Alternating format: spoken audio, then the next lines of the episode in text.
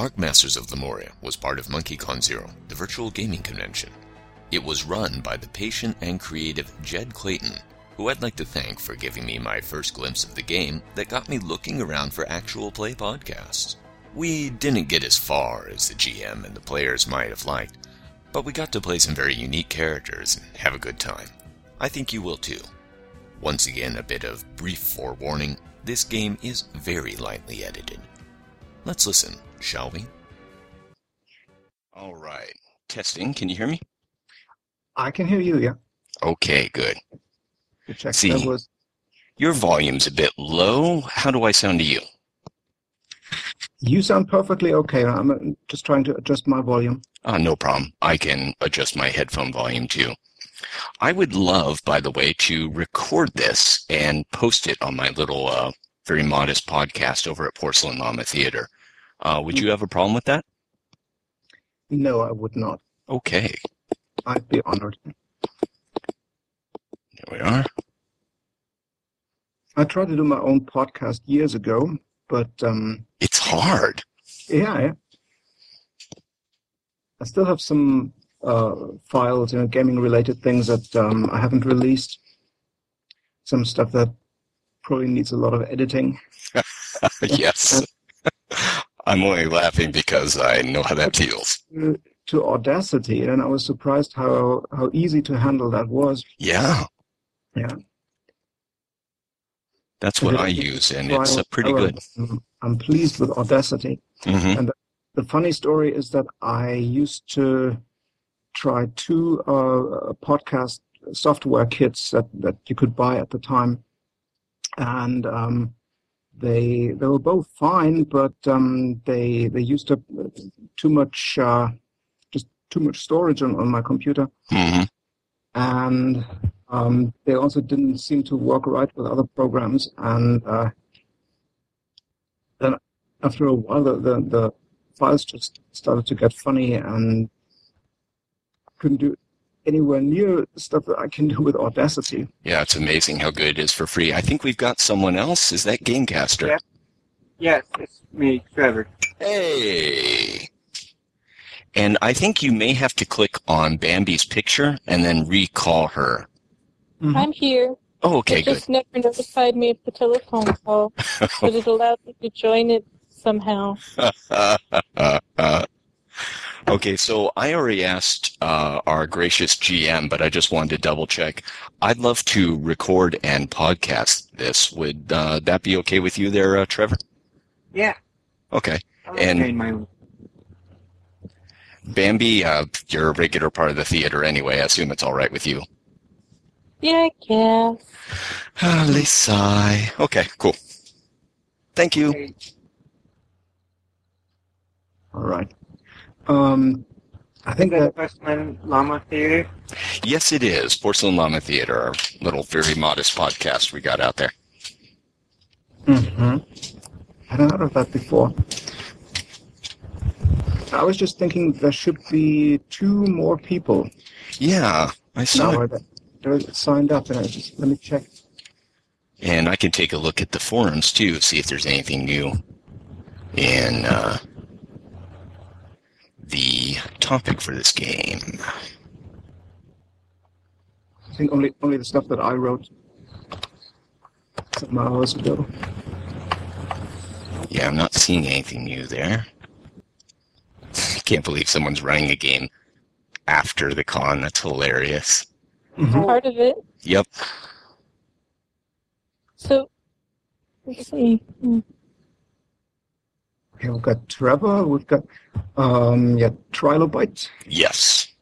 Yeah, Trilobite is Elton the dog. Okay, we're missing Xylo, but I've seen Xylo among my contacts. Yeah, and Xylo was just in the chat room too. As was Thunderstep, so they're around. I can hop in the chat room real quick, or perhaps They I can. Just now, I think they're looking for the game. Ah, and I see some people pulling up. Looks like we're trying to call Xylo at least. Are we on the dice roller? Uh, for the moment, we're not Okay. um, physical dice, if you don't mind. Hey, no problem. Oh, well, I'll use dice, the dice roller. Hello, testing, testing, one, two, three. Hey, Yeah. we got you, Xylo. All right. If I remember, uh, Cartoon Action Hour uses the much maligned and often neglected D12, right? Yes, the 12 sided. Okay.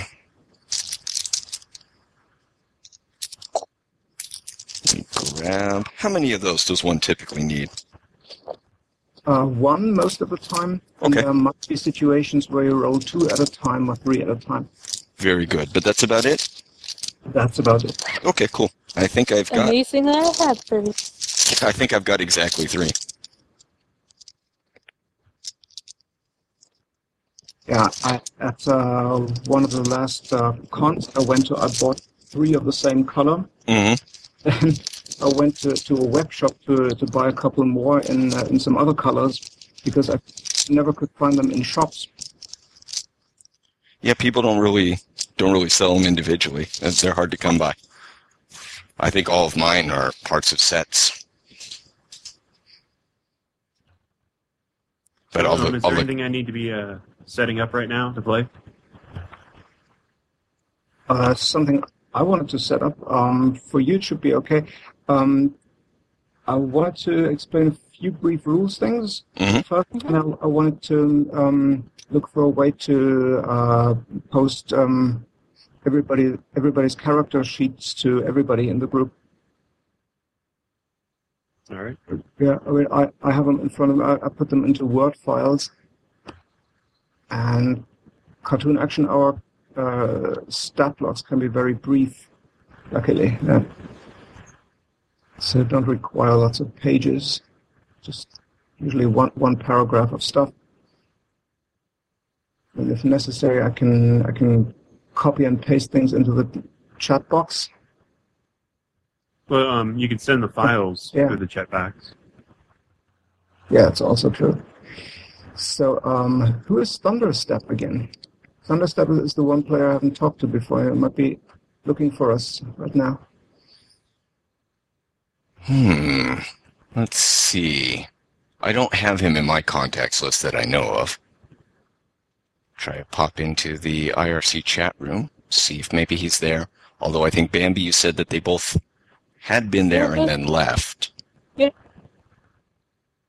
Can take a look here and hopefully it won't crash my poor little router or server or whatever the hell it is. I have no idea who um, I'm playing, so who isn't uh, already been claimed. Yeah, I think that the three others at the moment they um, each created their character, Oh, okay. and Bambi's was the last addition. That's the uh, Simeon. So we might need a human at least, or we could just go totally oddball characters with this. I don't know. You know, if the Yep. colonists were smart, they're like, we have these constructs, let's send them out there. yeah. Yeah, I was thinking about it earlier. I, I thought that may, maybe the humans just sit in a control room in the wrecked spaceship. And I might have w- one or two competent scientists, but they would basically uh, hold on to their NPC status and say, "We want you to go to place X." Sure, works for me. Good way to get mission directives too. Yeah, there were a bunch of characters that, that I made um, just in case. Uh, I created them last week, hmm precisely, and they are all human. You know, I have uh, four characters that would be Earth humans, Earth colonists, and Rishi Anna would be a native of Lemuria. But I also imagined her to be sort of fully humanoid, human-like looking, just savage human. Very good. No sign of Thunderstep in the chat room. I just wanted to make sure that he's he's not not missing. So it says he uh, he logged out just before you asked if he's about. of course. I, I didn't have uh, the uh, the chat open, the, the IRC um, in the last few hours, and maybe someone could just keep it open and, and check. Sure, I got it. I can keep an eye on it. So do I. Excellent. I just kind of got it running in a window, so it's cool. So, um, Trevor or the Trilobite, uh, one of you said that I can put the uh, the, the actual files into uh, into the box. So, Yeah. Is- You can just drag them right into the chat box and it should send them. all right. Do you know whether I'd have to close them first? I don't know. Um, I, I don't know. Let's find out. Should be able to just save them and then and then And that's how we destroyed the internet. Divided by zero. Double checking it because I have many many short little files here, they're, they're just a regular um, MS Word. And one of them is my GM file, which has my Send that one. That's give away the whole thing. um, so, yeah, probably not all of it, but it's got my characters and my notes. So, all right. I created a folder called CAH Season 2 MonkeyCon Zero. Let's see I think. Ah, so hard to, to see them at the same time. I'm only laughing in sympathy, trying to keep everything organized. I also have my character sheet as a PDF that I can send. Ooh. I've got mine as a basic Word file. Same here. So we can just send our files also if that's easier. Here's the first one. Excellent. Do them in the order that they were created. Mhm. That was easy. And up next we have the robot, Hijuro. Sweet. I won't forget. You're going to see one canceled on Elton. That's me. I'm just, because I've already got my character sheet. So, Yeah. Right, so if I'm not mistaken, Xylo still needs a player character. Yes, I do. I apologize for not having one. we still love you. Um, we could even make one now, but I didn't want to spend time doing that necessarily. Because I would like you to get somewhere close to, to the end of, of the episode that I imagine. Well, if you have pre-generated ones, I'm fine playing those. That's perfectly okay. I, I had no idea about the monkey uh, stole my jetpack forum. I had no idea it existed till yesterday. Sweet. Totally missed out on that uh, forum post, which I just now discovered. How'd you hear about the, uh, how'd you hear about MonkeyCon? Um, Zerker posted a post about it on the Fear the Boot forum, Ah, yes. where I'm from. The bold and mighty Zerker. So he pulled me in from there. Well, you can blame him, I guess. Hey, but we've already taken the number one Google spot for MonkeyCon. Cool. I didn't even know we were.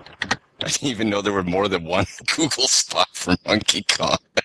There's A lot like, of people um, searching some for it. Asian pseudo pop idol with the name MonkeyCon. Huh, And weird. we've even superseded that. So, MonkeyCon beating out Asian pop idols since uh, a little bit earlier today. Okay, we might not want to use that as our. So these are the pre-gens. Exactly, yeah. Are just some ideas that I put together for, you know, other characters that I thought would fit and be, be funny. But mm-hmm. I love pre-gens because I tend to make characters who are all very much alike. So when I'm forced to play something else, it makes me happy. Yeah. Same here. That's why I'm trying a bunch of game systems I've never played with for MonkeyCon. Just to like totally do different stuff. Yeah, Same with me. I'm relatively new to gaming, so all I've played is the D20 system. So Awesome. Welcome. yeah, so I'm learning today. Same here. I basically just played like D and D and some vampire and Oh, good old vampire. yep. I haven't played much any other games. Totally been convinced about Fiasco after the last game. That was pretty cool. Yeah, that was a blast. Same, same here. Right on. It's uh, Jake Walker, Lorraine. All right, so let's see what all these characters got. When I wrote those down, yeah, I um, stuck with a tradition of giving them a first name and a last name, and then later it it occurred to me that uh, the game says, well, you should make up action figure names, so it should be like Rocket Man or Jetpack Man or uh, Power Fist. Well, I think some of the cartoons had naming conventions like that, but I seem to remember plenty that had like more or less people names. And then there was, you know, like April, who wasn't even given a second anything. Yeah. Yeah. Bit after the time frame for this, but yes, same type of thing basically. Well, the original cartoon wasn't that much later. No, not that much. She wasn't even given another set of clothes, let alone No, she was just the woman. woman in the yellow jumpsuit. the jumpsuit. yellow jumpsuit. Yeah. I remember my, my two uh, cousins were watching that. You know, Well, I was in my late teens when the Ninja Turtles first came on television, and I, I have those two uh, younger cousins, and uh, I think they really liked the show. And, yeah, I uh, I was watching He-Man and BraveStarr, you know, just a few years Mhm. but then the the the, the turtles as a cartoon um it came out i think toward the very end of the 80s In any case, um, I actually kind of liked the show at the time, and uh, except if you like watch it now, you're like, "God darn it, It's so. Shredder is a whiner. How do you Yeah. stand him? and the brain is an oppressive idiot. Okay. um, so can I play uh, Lieutenant Jake Walker? Awesome. I mean Waller. absolutely Go for it. I All think you should that- call him that's- Jake Walker. Which file was that? What was that? Which file was that? The first one, second, or third? I think it's the first one. Um, Yeah, looks like the first one to me. yeah, it's the first one. Yep. Okay. it's the first in that group right It's considering the scientist, but that's what I played an hour ago. So I'm gonna. Now you're Could be the, the- uh, you're the grunt on the ground. Daring Explorer. There you go. I have that one. so i just um reopened those files for myself here. We have four heroes now four characters. Elton hijuro cynthia simeon and jake waller. The poor, poor lone human in charge of this group. Wait, I'm in charge. I take it back. I don't want to play. Too late, sucker. A few days ago, I saw the uh, drawing that someone had made of um, what's his name, uh, Jarhead from the uh, Yeah. Oh yes. Mon- Monkey's um, Sorcerer of Zoe game. Uh, it's a very nice cartoon picture of him with, with his shoelaces open and the baseball cap. I say on the forum that I imagine Jake Waller to be sort of the uh, all-around leading man adventurer type, the the the Flash Gordon or Buck Rogers of that show, and uh, he's got one trait called Bionic Leap, which uh, I took from uh, Lee Majors. Sweet. Yeah, So he just uh, he jumps really high or far. jump, jumps high and, and far, yeah. And you could also use it uh, as, an, as an attack uh, if you want to in some situation. Jump Um, on people like Mario. Got it. super somersault. uh, alrighty. Um,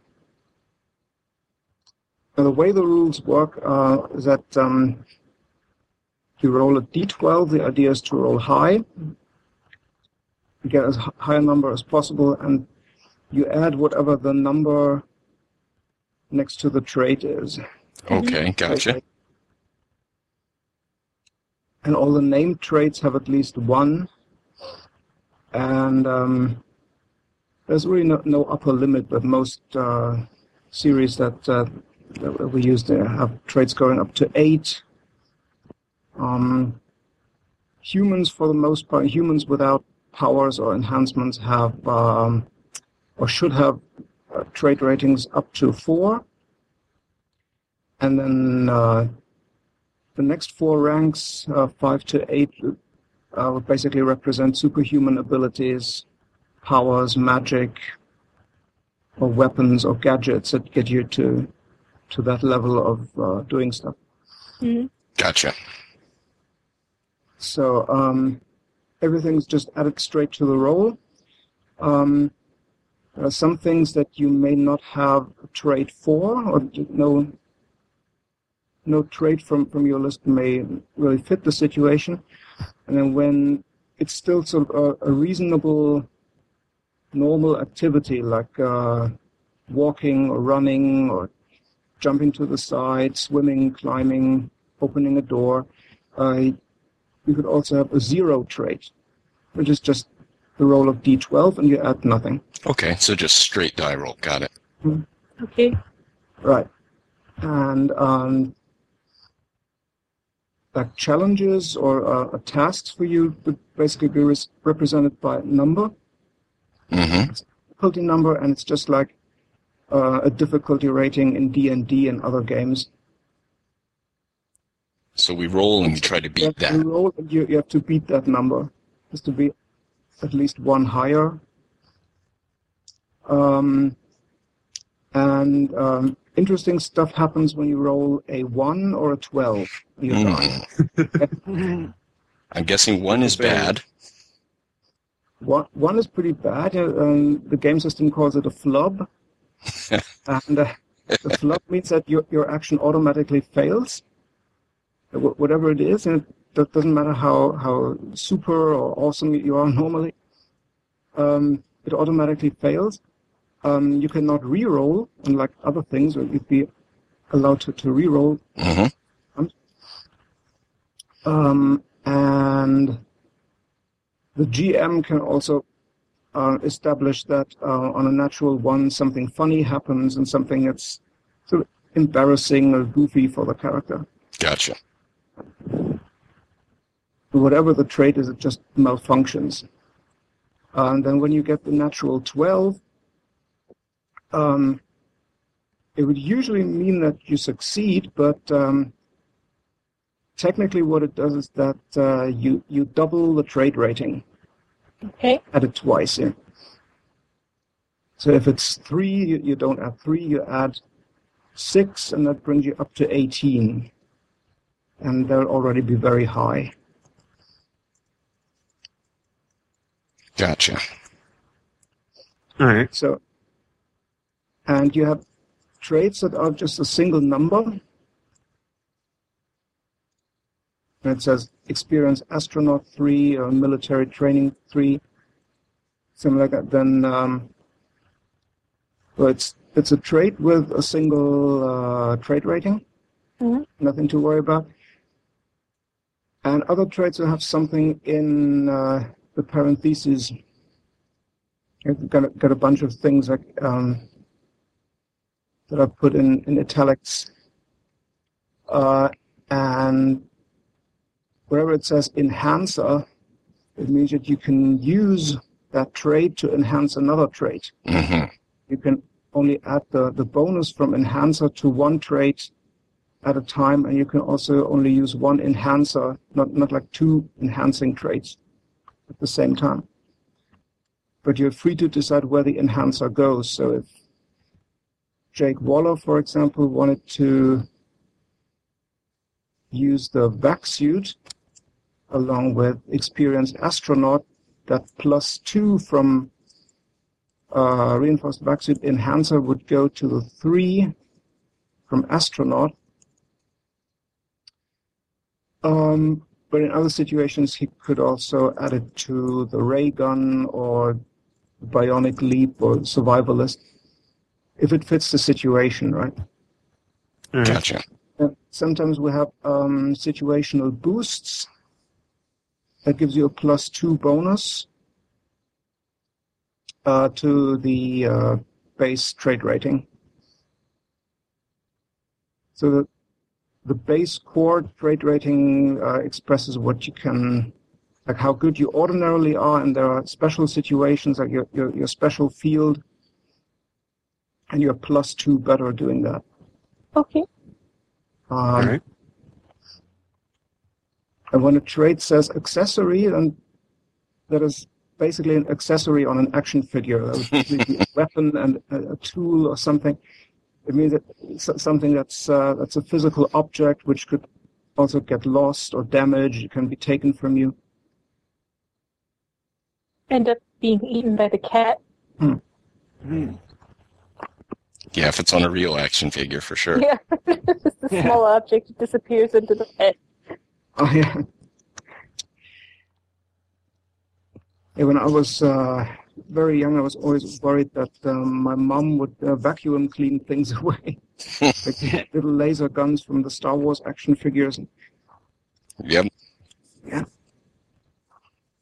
So uh, there are a few more things. Um, whenever a trait has the specialty bonus, it means that um, you get to roll two d12 every time and take the better of the two. Nice. Uh, Oh, okay. Let's see. Um, there's also something called oomph powered. Did you notice that? Um, after the uh, traits block, everyone has um, a few more stats, in it, and most important is probably base oomph. There's a, a currency of points in the game called the oomph hmm and that would be your, your currency, like uh, hero points or fate points. Uh, they'll be, be spent for a bunch of cool things in the game. Um, and there are traits that have oomph powered, like um, Jake Waller has one, the, the bionic leap made oomph powered. It simply means that in order to activate that trait, you have to spend one point of oomph it's like using extra energy. It only activates when you spend one oomph. Okay. Um, yeah, the idea is pretty much that you can use that to bring down the point cost of um, some of the more powerful traits. You can go for a higher base number or specialty or something, and then get points back, you know, for taking oomph powered. Just a, a points thing. Fickle is also an interesting limitation. Fickle means that you have to make an extra die roll before using it, and there's a 25% likelihood of that uh, trait not working. So if I get a one that's a- through three, One, right? two, one, two, three, yeah. Okay. My jetpack not working. My ray gun doesn't like to work. Right. Oh yeah, and um, I just saw that uh, Hijuro has the personal shield trait along with uh, defend, and defend is another bonus. Um, and what it does is that you can automatically defend once per scene, hmm once in every fight. You Okay, can cool. use The auto- automatic defense on yourself or on another character that you want to protect. Okay. Yeah. One X is uh, what they call a detrimental trait. It's something that you're not good at, you know, something that gets in the way. One one X is uh, that game's way of saying you roll two dice, two d twelve, and you take the lower die result. Okay, okay. So I'll explain that. Is there a uh, way to regain your uh, oomph?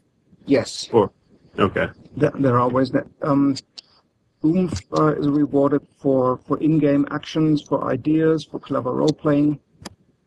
It's similar to the yum yum. Mm hmm Okay, good. and if you check your uh, the character stats at, um, before the traits, um, you have a bunch of subplots. I think everybody should have at least one subplot.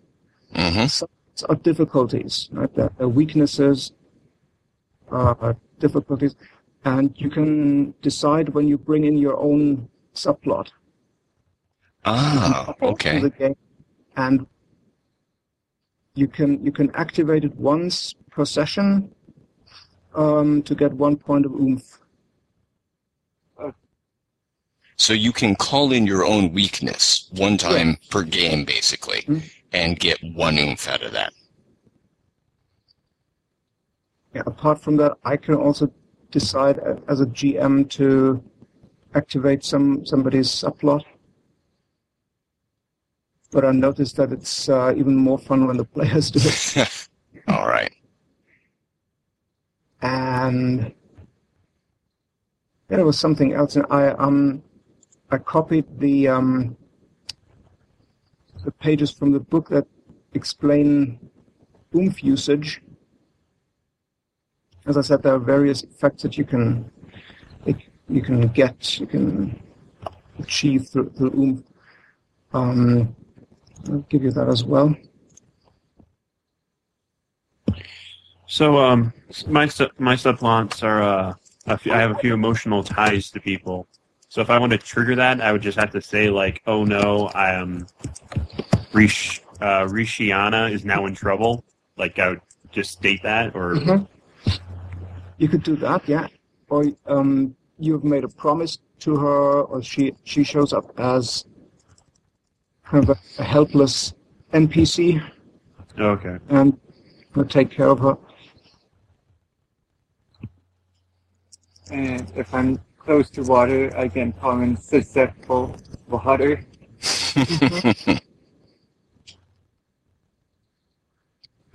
It could get tricky if you're in, in, in pouring rain. Yeah, I know. well, I'm a daredevil and I like to push my luck, so uh, it's gonna be a lot of suicidal uh, plans coming through here. Yeah. Excessive use of the laser pistol.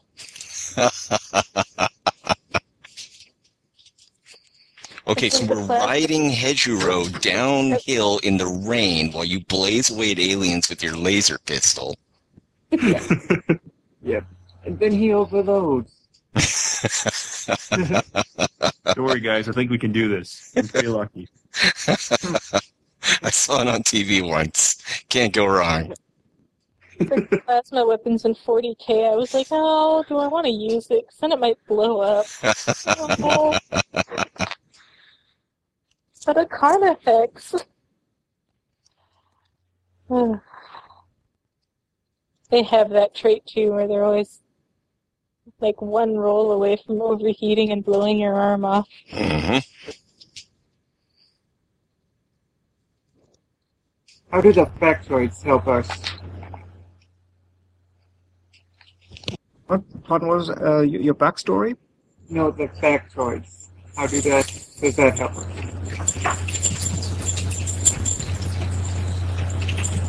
I'll be right back. The factoids like count it counts as heavy. Sure.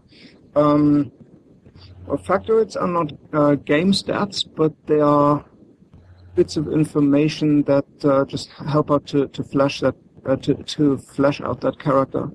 Okay. So Um, so it could be anything uh, relating to your your past and your, your interests, your, your likes and dislikes. Um, just things that have previously happened, um, things that the character is known for. okay. Is that little things that are not um, in themselves traits. Okay. They don't really do things uh, numerically, but um, every now and then you could um, point to a factoid. I think the, the others don't have factoids on their sheets at this point. They have subplots, traits. Yeah, That's fine. Um, That's okay. fac- factoid could be like uh, likes vanilla ice cream, or uh, it could be um, recognized by their bright green eyes.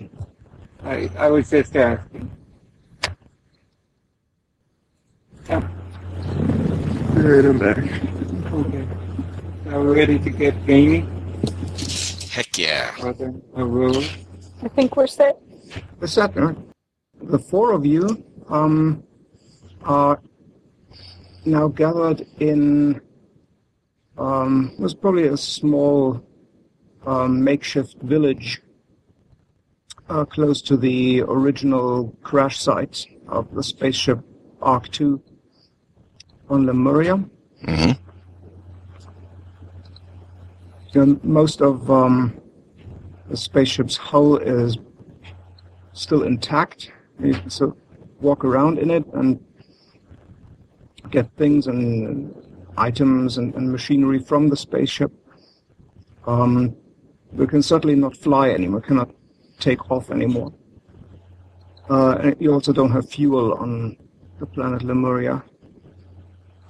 And somewhere close by, the colonists, pretty much everybody who was, who was part of the crew um, on the Ark II, they've set up this uh, makeshift camp, which has now been there for maybe five to six months.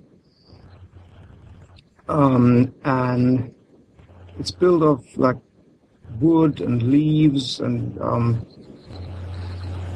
some parts that you took from the spaceship. You know, probably had uh, all kinds of equipment um, with you when, when you arrived there because this was meant to be sort of a, a long colonist uh, mission.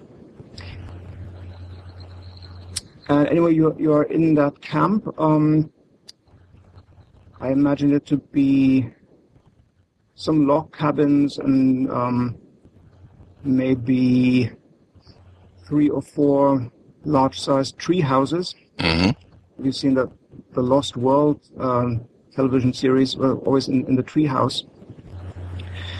Um, and it doesn't look like such a bad place to be. You can always get food there. There's uh, nice beds and stuff that you, you've set up, and it's all partially made of the indigenous woods and partially of uh, blankets and uh, and cloth and plastic things that the colonists took uh, from the crashed spaceship, pretty much. Um, and this is where, um, like, where your, your chief scientist, uh, called Dr. Coperni, um, is working on ways to um, get a, a radio transmitter working. Um, and uh, um, there has been a plan to to build and activate a, a satellite and get, get the satellite into the atmosphere of Lemuria to explore the rest of the planet and you know, help him make maps and all that. hmm And your characters, as I said, you've been there for about half a year, and you know, um, let's see, um, you know the immediate surrounding area, and it's a vast green jungle.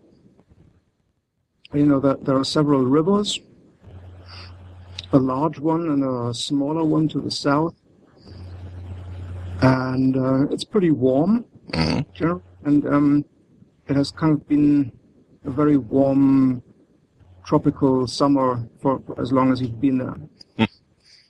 So Elton is like, unless we're engaged in a task, just laying on his side in the shade somewhere, panting.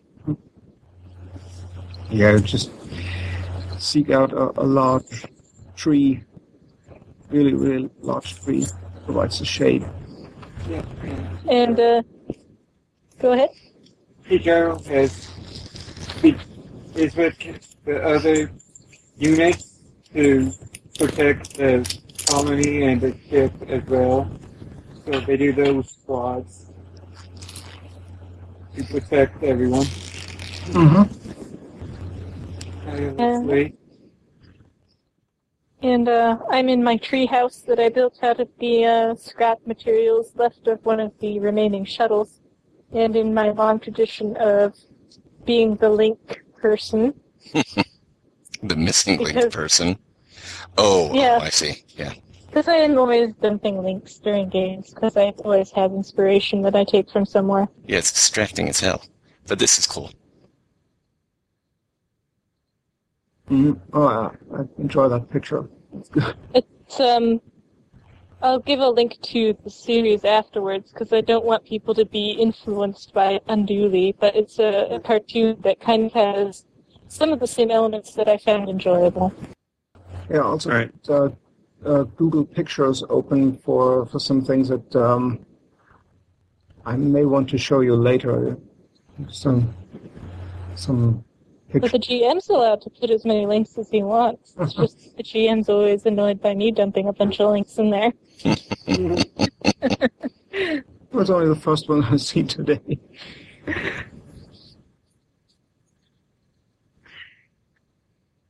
Um, But so Just got an afternoon um, in the camp where you are.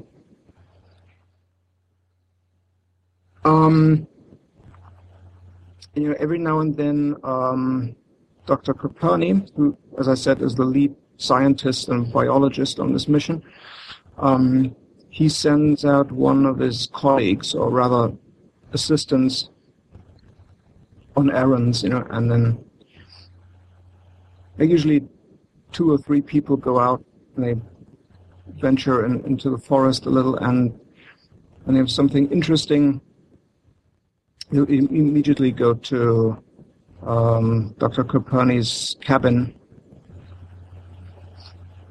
and he's got a working computer there for the moment but uh, nothing where he can communicate over long distances with that Mhm. computer and also not see other areas of uh, that world so far. You can just collect data and, and store data. Um, can you still hear me? Yeah. Yes, Yeah. I think. Yeah. Uh, I I had a strange. Um, Suddenly the, the the- noise went away. yeah, I think Trevor might have muted or something. it's weird when when when the buzz Yes, I did. changes. Yeah.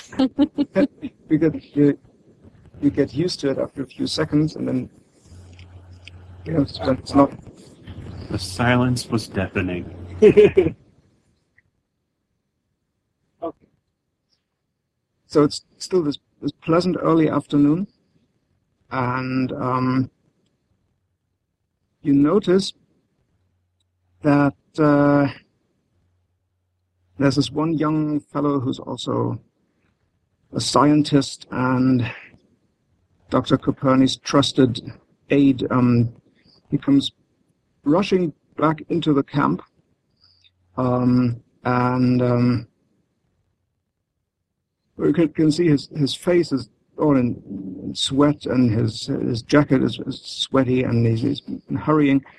And um, he's uh, he's holding on to this messenger bag that he's got just a simple messenger bag. Um, and uh, he also has let's see he's got um, uh, binoculars and like a small futuristic um, plastic pad that he can can write on. Mm. Like a, just just a pad and uh, a stylus. So um, he's he's clutching that under one arm and um, he's running past a few houses, not looking around. And then you can overhear him say, well, I've got it, I've got it now. It's, it's a new thing that uh, Dr. Krapani was looking for. You have to talk to him right away. I lift my head up, big ears swiveling over towards him, but when I hear that he's not in trouble or screaming, I just kind of uh, I get up onto all fours and settle down that way, just sitting and waiting patiently, as opposed to running over to aid him. But I'm definitely watching what's going on and listening. Mm-hmm. We can see him run all the way up to uh, that house, and he knocks on the wooden door. And you know, you know that this is uh, the, the cabin where Dr. Capone is always working, hmm always sitting over some data and some books that he's got. Um, and from your angle, you can just see the door opening, and the young guy slips through, and the door shuts behind him. I'm going to look around for the lieutenant because I know when something's going on in camp, uh, Lieutenant Waller is usually the go-to guy. So I'm going to look around for him. Or I guess more accurately, I'm going to swivel my ears around and see if I can catch either the sound of him or sniffing the air, see if I can find him that way. Since uh, my treehouse is kind of like on the outskirts, I saw this guy run under toward the uh, camp, and uh, Cynthia then just kind of swings out of her treehouse and um, follows him in, watching from the corner of another house to see if she can't eavesdrop a little.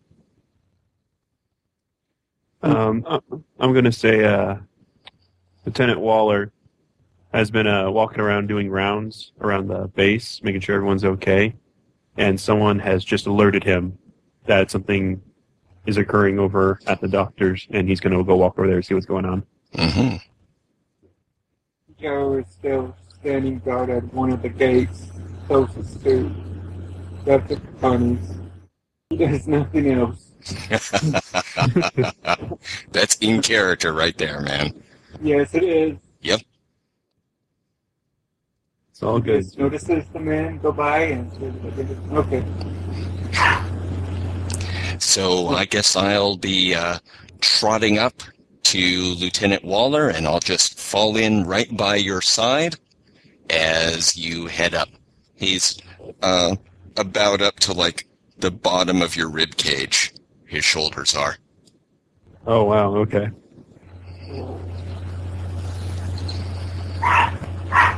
Yeah, So, like uh, that. There we are. There's a sound effect for him. Very small Giant voice. He voice. He's up to my rib cage, but he yips like a chihuahua. Makes him less threatening. Yeah, he's the civilian model.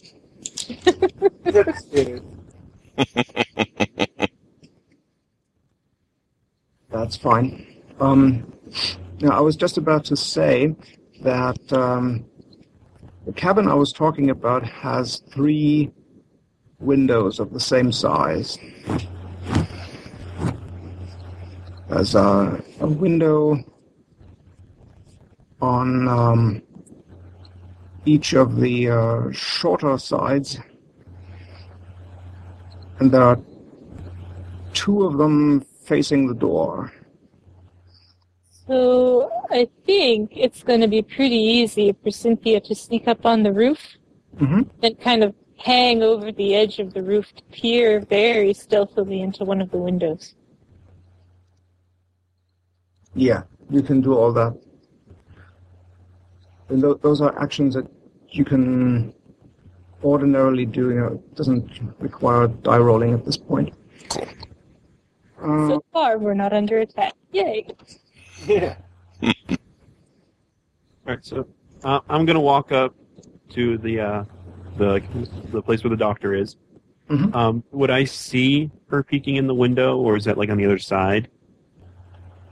You say? uh, let me see. That's about a 50 50% chance.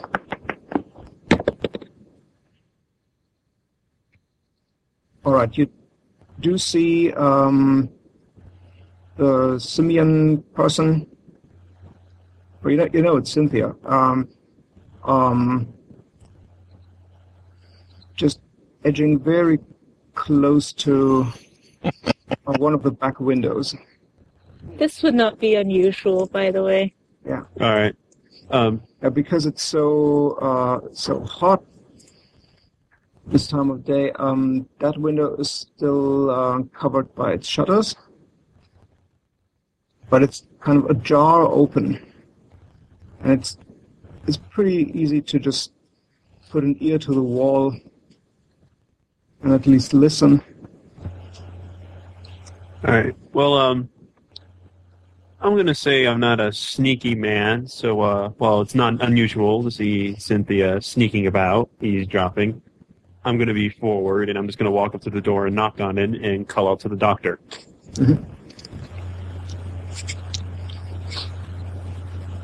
Right. Um, the doctor um, comes right up to the doorstep. Just takes a few seconds. Um, he opens it up, and you can immediately see him. You can uh, get a view of the room. It's it's a single room, and he's got his his bed in there, and a bunch of chairs, and the table covered with um, maps and drawings and uh, mathematical charts on the wall and like an old schoolroom's blackboard and other things set up all in the same room. And uh, the young guy, he's um, just call him Mike for the moment. Um, his assistant Mike, he, he got up from his chair um, as the doctor got up, and um, they both look uh, look out the door, and you can you can tell that they they have just started um, you know st- started their, their little conversation over over a new map that's set in, in the middle of a round wooden table with a coffee mug on it. Um, yeah, so doctor says, um, "Oh, it's you, Lieutenant." Um, um, yeah, as a matter of fact, I um, I got uh, interesting news from from Mike here. Um, I haven't really had time to um, to evaluate the data that I got, but um, um, you know, you can you can step right on in because um, I need your assistance in, in any case in it to do this new exploration. Uh, I really have to uh, check whether this new theory of mine is true. And um, so he's gonna say, "All right, Doc," and he's gonna walk on in. I'll go to the corner by the door and sit down, watching alertly. All right. Um, the doctor just um, motions for uh, the lieutenant to take a seat. Of these chairs that they made out of uh, tree stumps. Um, so the doctor himself uh, sits down again, and so does Mike. Um, and you you can all uh, look at this um, this map, and you can you can see that uh, placed this, this new piece of paper on um, on the other stuff that, that was already on the table, and um, it's got some some numbers on it and directions and um, the doctor just takes out pen um, and uh, he he starts just uh, showing you this, this area on the piece of paper and said, um,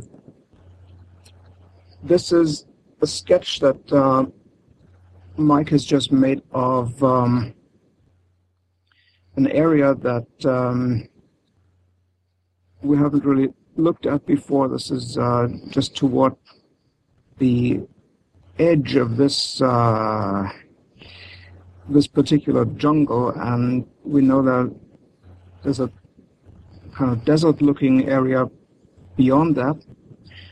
Um,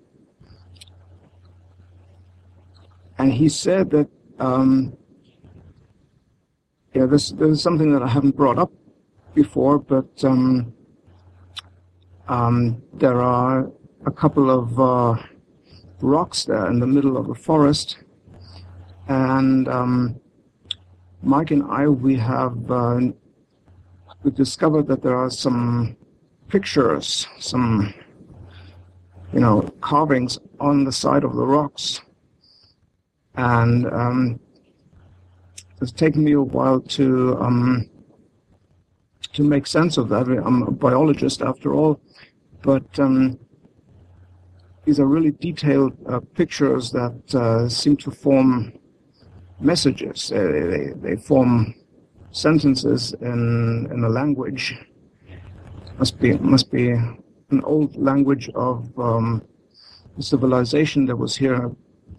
Who knows how how long ago? Um, and uh, if um, if my theory is right, then the the pictures tell of um, a particular tribe or people, um, and I'm not sure whether it has to do with um, the tribe that we have previously uh, we, we've met here um, some weeks ago, because there is this this one tribe that you all know. It's just information I'm giving you now. Um, that there is kind of one savage tribe that you have um, good relations with. The the, um, the first kind of hu- human-looking, re- regular human-looking Lemurians um, that, that you met. So we have friendly contact Yeah. with some of the natives. Okay.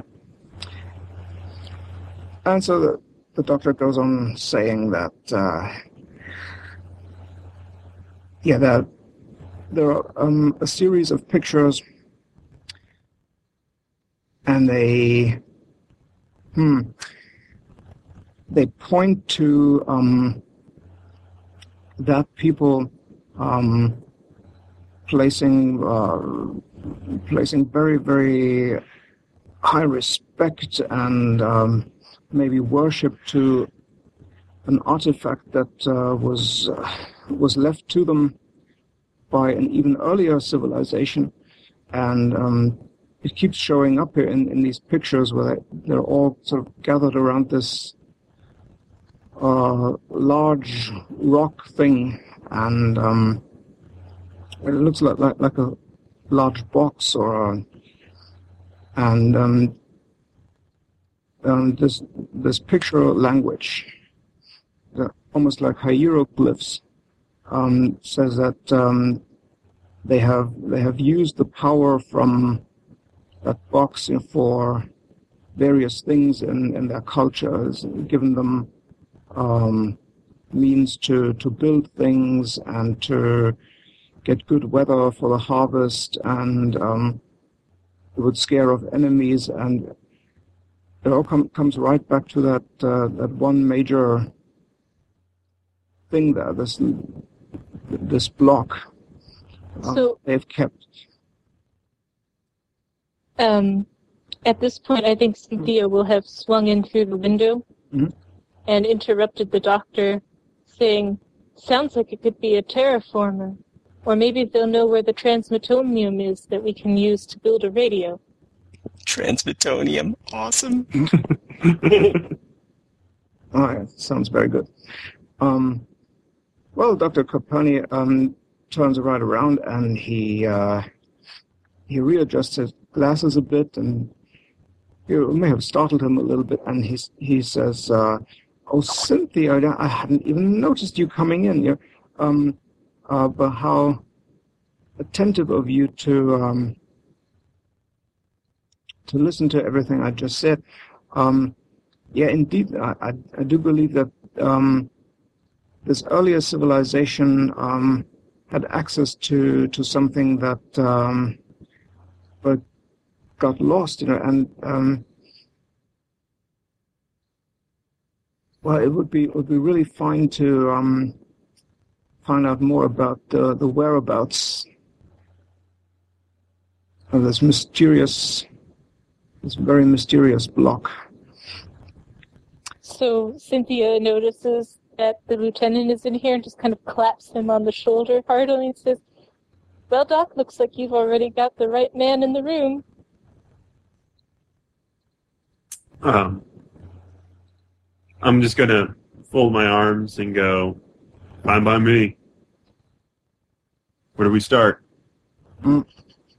The doctor takes out um, another new document it looks like one of those rolled up uh, maps that, that architects use, you know, just large roll up thing. And um, he uh, he puts it to to the wall. There's um, just some nails where you can put the map to, to the wall so you can, can all look at it um, when it's placed uh, vertically. It's, it's easier to look at. Um, and he says, well, let me explain you um, a few things here. Um, this this last um, slate filled with um, hieroglyphs um, seems to suggest that um, the um, the mysterious block um, was um, was carried somewhere else a long time ago, and if I'm not completely mistaken, I don't think I am. It was um, it was moved from that southern portion of the jungle closer to that one tall mountain that that uh, we discovered. You know, there's there's this this one mountain that's that's uh, um, you know that that those large birds are always circling. It's uh, uh, you know northwest of the camp,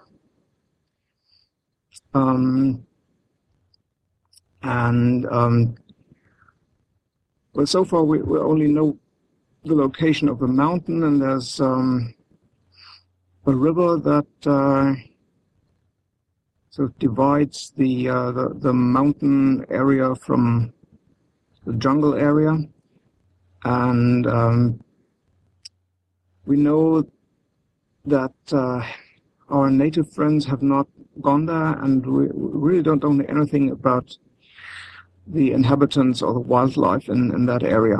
It's, it's a it's a lot of very dense jungle, um, and of course m- might be dangerous. Be a lot of wildlife in there, mm-hmm. and we we suspect that um, that, that that block could be uh, covered by you know, various plants. It could um, be in in a cave that that is hard to get into. It's never easy, is it? And uh, Elton will just kind of wag his tail a little bit against the floor. His uh, risen up more. He's more, more alert, kind of looking back and forth as he hears there's definitely some sort of adventurer outing in the making. And Cynthia slips her arm into the lieutenant's arm and leans her head on, onto his shoulder and says, With the lieutenant around, I don't think it's a problem. It's clearly joking. it is not gross. Also, it's a robot. oh, I thought you were like a cyborg monkey. Well, you know, kind of the like non-determinate cartoon companion thing. Okay, so like more it could robot. be biological. It could be a robot. Who knows? It's not really been defined. okay. The writers don't ca- know either. Out of character, real quick. Probably should get to know what everyone is. So you're a dog. Yes. engineered dog. Um, You're the only human. yeah, The only human. Yeah. engineered dog. Great big, uh, great big dude. Very strong, tremendous bite. Um, fast as a racing dog. Um, an older military model, really. He's like he's obsolete technology that has been sent along with the colonists. Just because an animal like that's always useful. Okay. And uh, Trevor, you're uh, Gyro, or heavy jump robot. It's basically an older model, but very useful for protecting a ship or a colony. See? Okay. He's a He's the one-stop security pro uh, group. Yes. and then we have the robotic monkey girl. Who is a genius mechanic? yes. All right, so she's Monkey Penny. Got it. All right. Okay, so uh, she's gonna wrap her arms uh, around me, and I'm just gonna roll my eyes. That would be Penny from Inspector Gadget. yes. The only smart character in that whole show. I watched that show because of Oh, Penny. except Yeah. for Bernie. Brain's good. Yeah, Brain was also good. See, a dog. There we go. And you're part bionic. We have Inspector Gadget. We're good. All right, so we got the theme music picked out. Just slightly altered so it's not copyright infringement. So I'm gonna turn to the docs and go. Is there anything else we should know before heading out? Well, um, no, I don't think there's. Uh, well, you, you, you have to to uh, check for the weather. You know, uh, I can not give you a precise forecast, but um, gonna make sure that that you're not uh, unpleasantly surprised by the weather, and gotta wa- watch your step there in the vine jungle. Um, you know, they're always kind of weird vines and and and large roots and uh, all, all kinds of plant life. Um, and uh, but you you probably have to cross the river somehow. Uh, I think the the the location, the um, the hiding place where they brought the mysterious box, um, is on the other side of the river. So um, you you should go there with some sort of swimming equipment or some one, one of our contraptions or things that, that enable you to to go over that river. Right. I think I know just the thing. Oh dear. I hope it isn't the big river.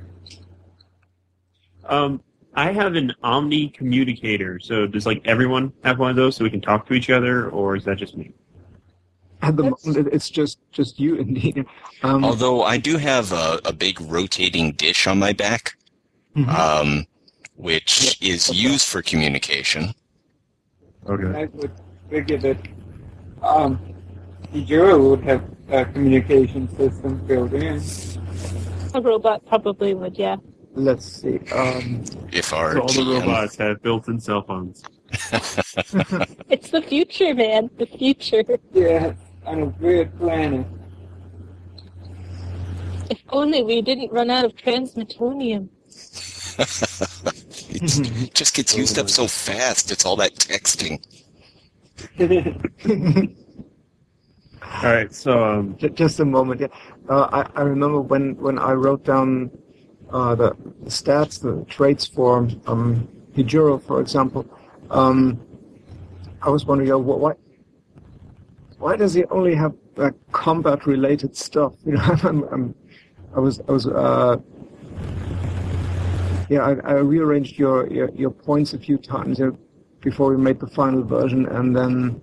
Um, I I realized that I, I'd spent all those those thirty points in, in character generation, and um, I said, okay, he's got a shield and he's got the jetpack, and he's got uh, an energy attack, like a, a cannon thing, and um, we didn't create um, sort of a, a, radio system per se or communications um, device.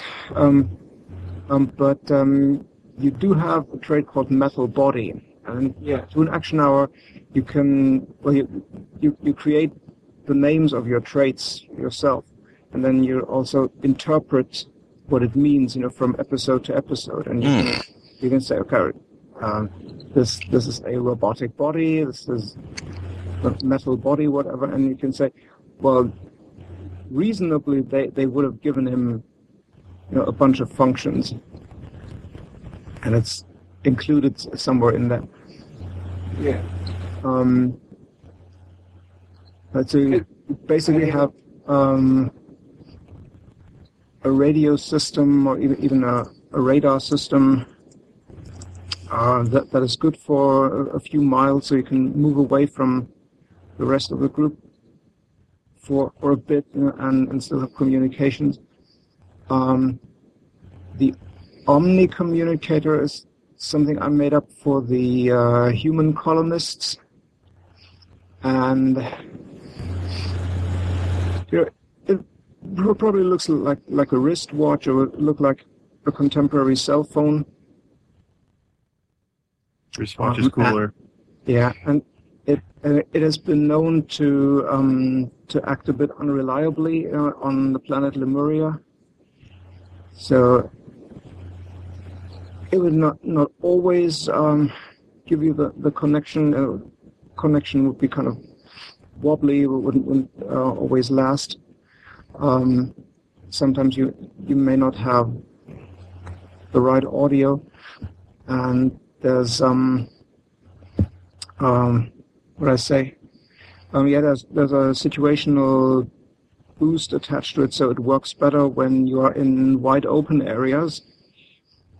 So wherever the, there are tall trees and rocks, you know, um, you probably don't have that good of a communication. Um, but uh, if it were in in the plains or in the in the desert, or you had basically no, no large obstacles and no no large buildings, your audio communication worked better. Okay. But yeah, it's it's also got a trait rating of three, so that, that that's not bad at all.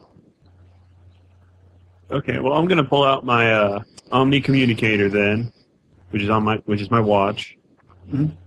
and um, I'm going to uh, try to call um, heavy jump robot.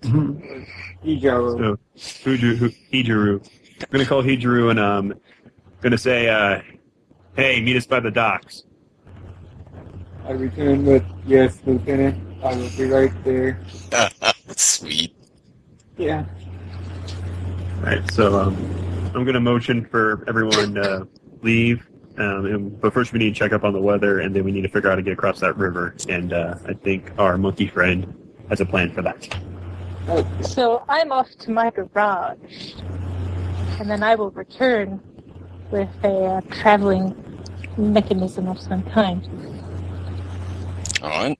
I'll nose open the door, and if I can, I'll just grab a nearby stick just to have something, uh, just in case we need to stop for a quick game of fetch. Pick that up, carry that along.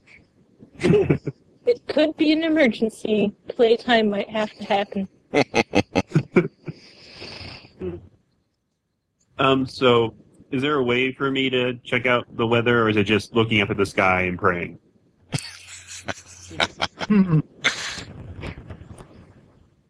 Well, that may always help. Um, if you if you have another idea, um, well, they, they they have observed the um, general weather patterns here for the six months that the colonists have been there.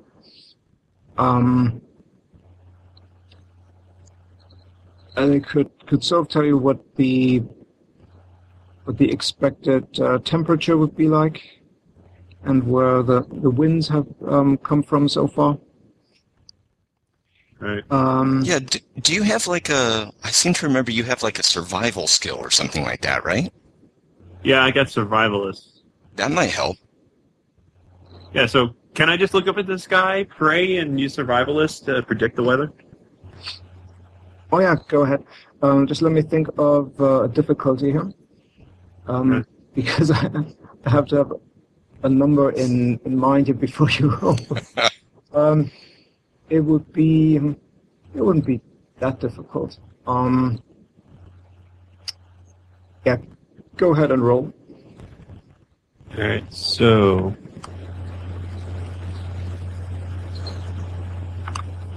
I got a got a thirteen was my modifier. Mm-hmm. Thirteen in total.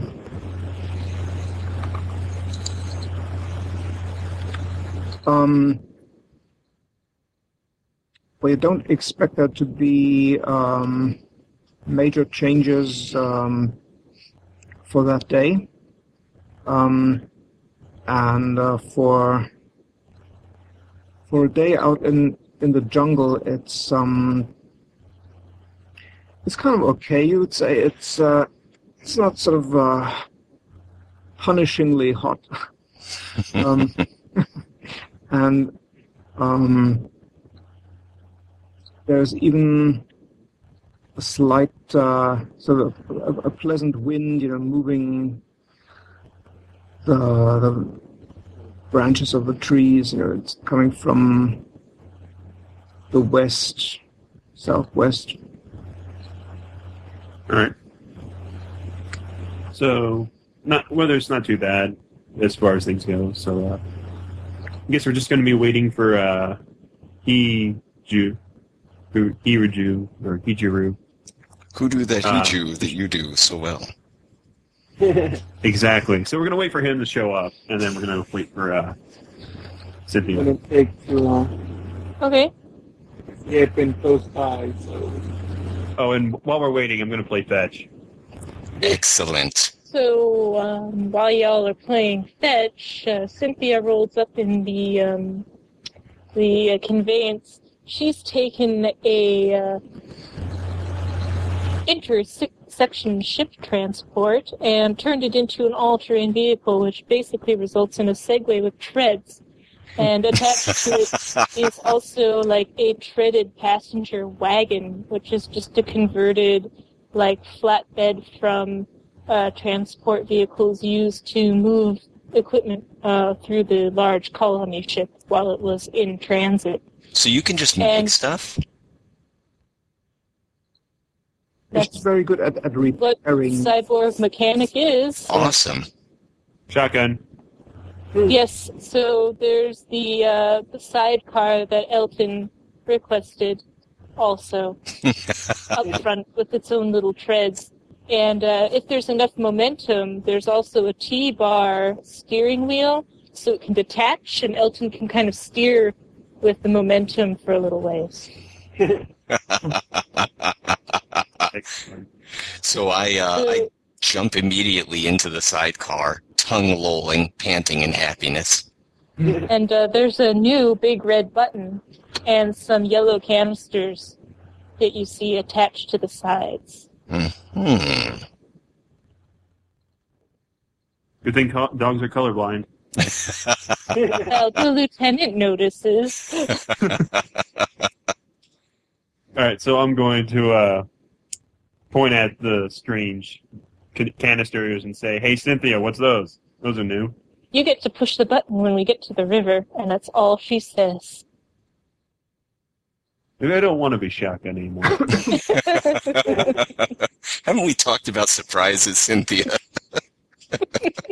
shows shows Look, oh, girls sorry. just want to have fun. That's that's my, my one of my subplots that I'm just gonna uh, use as a cue for my character.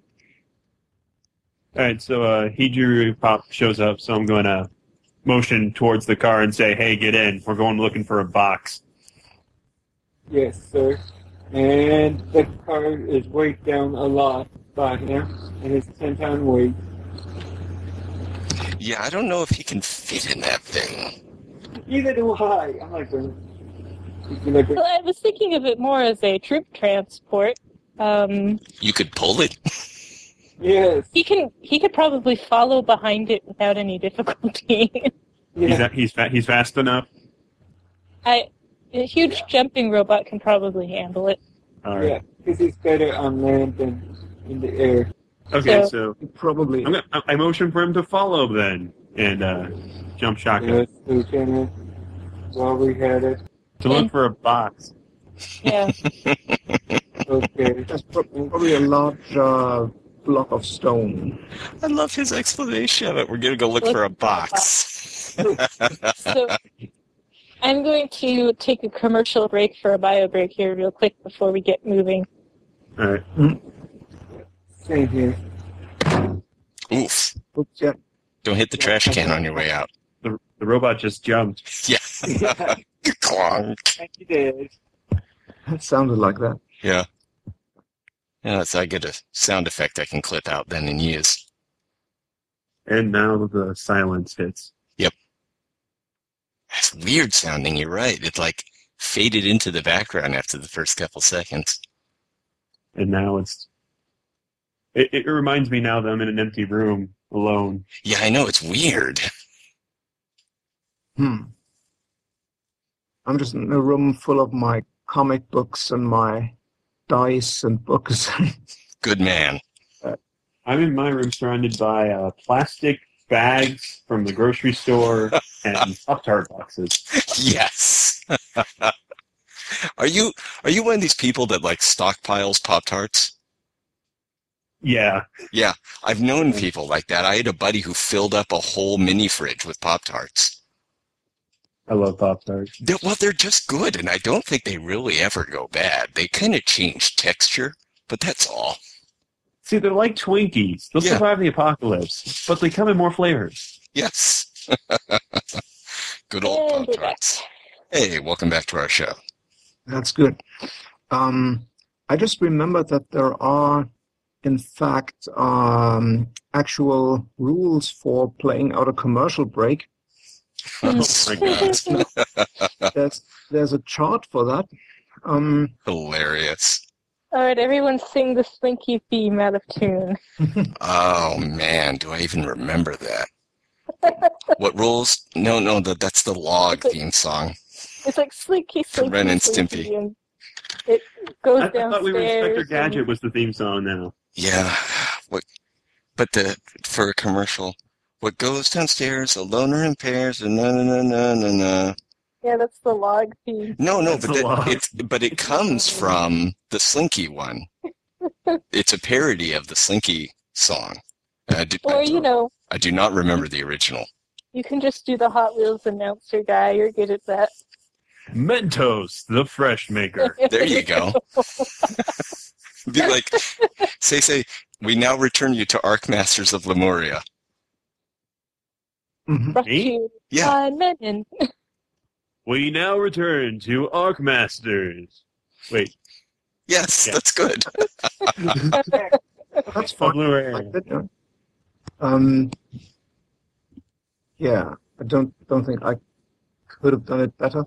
Um, so in in the book, there's um, there's this this section of a bunch of optional rules and, and bits that you can enhance the game with, and um, you can make commercial breaks parts of, of the session.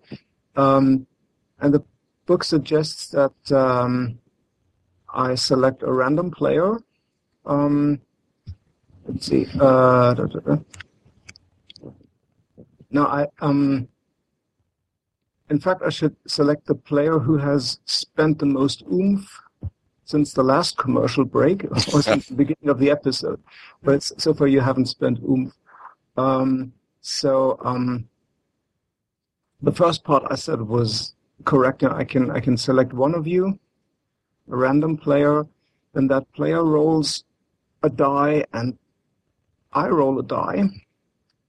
Um, and depending on the outcome, um, there's uh, there's a table that I've got in front of me, the commercial break table, and it can have a positive effect on the player characters. It can also have a negative effect. or it can just be something else. it can, can also have no effect if you roll low. But um, first off, um, the player should roll, and I roll. We compare, and then there's there's another roll of d12 after that. Um, so I'm going to take. Um, uh, Trevor, you make the roll. Okay, But you, you don't add a trait. This is just d12. right. I got a 10. Oh, yeah, I got nine. So I got a rock. You- no, you have to find the rock still. it's a box. We're looking for a box. Try to keep up. I'm sorry.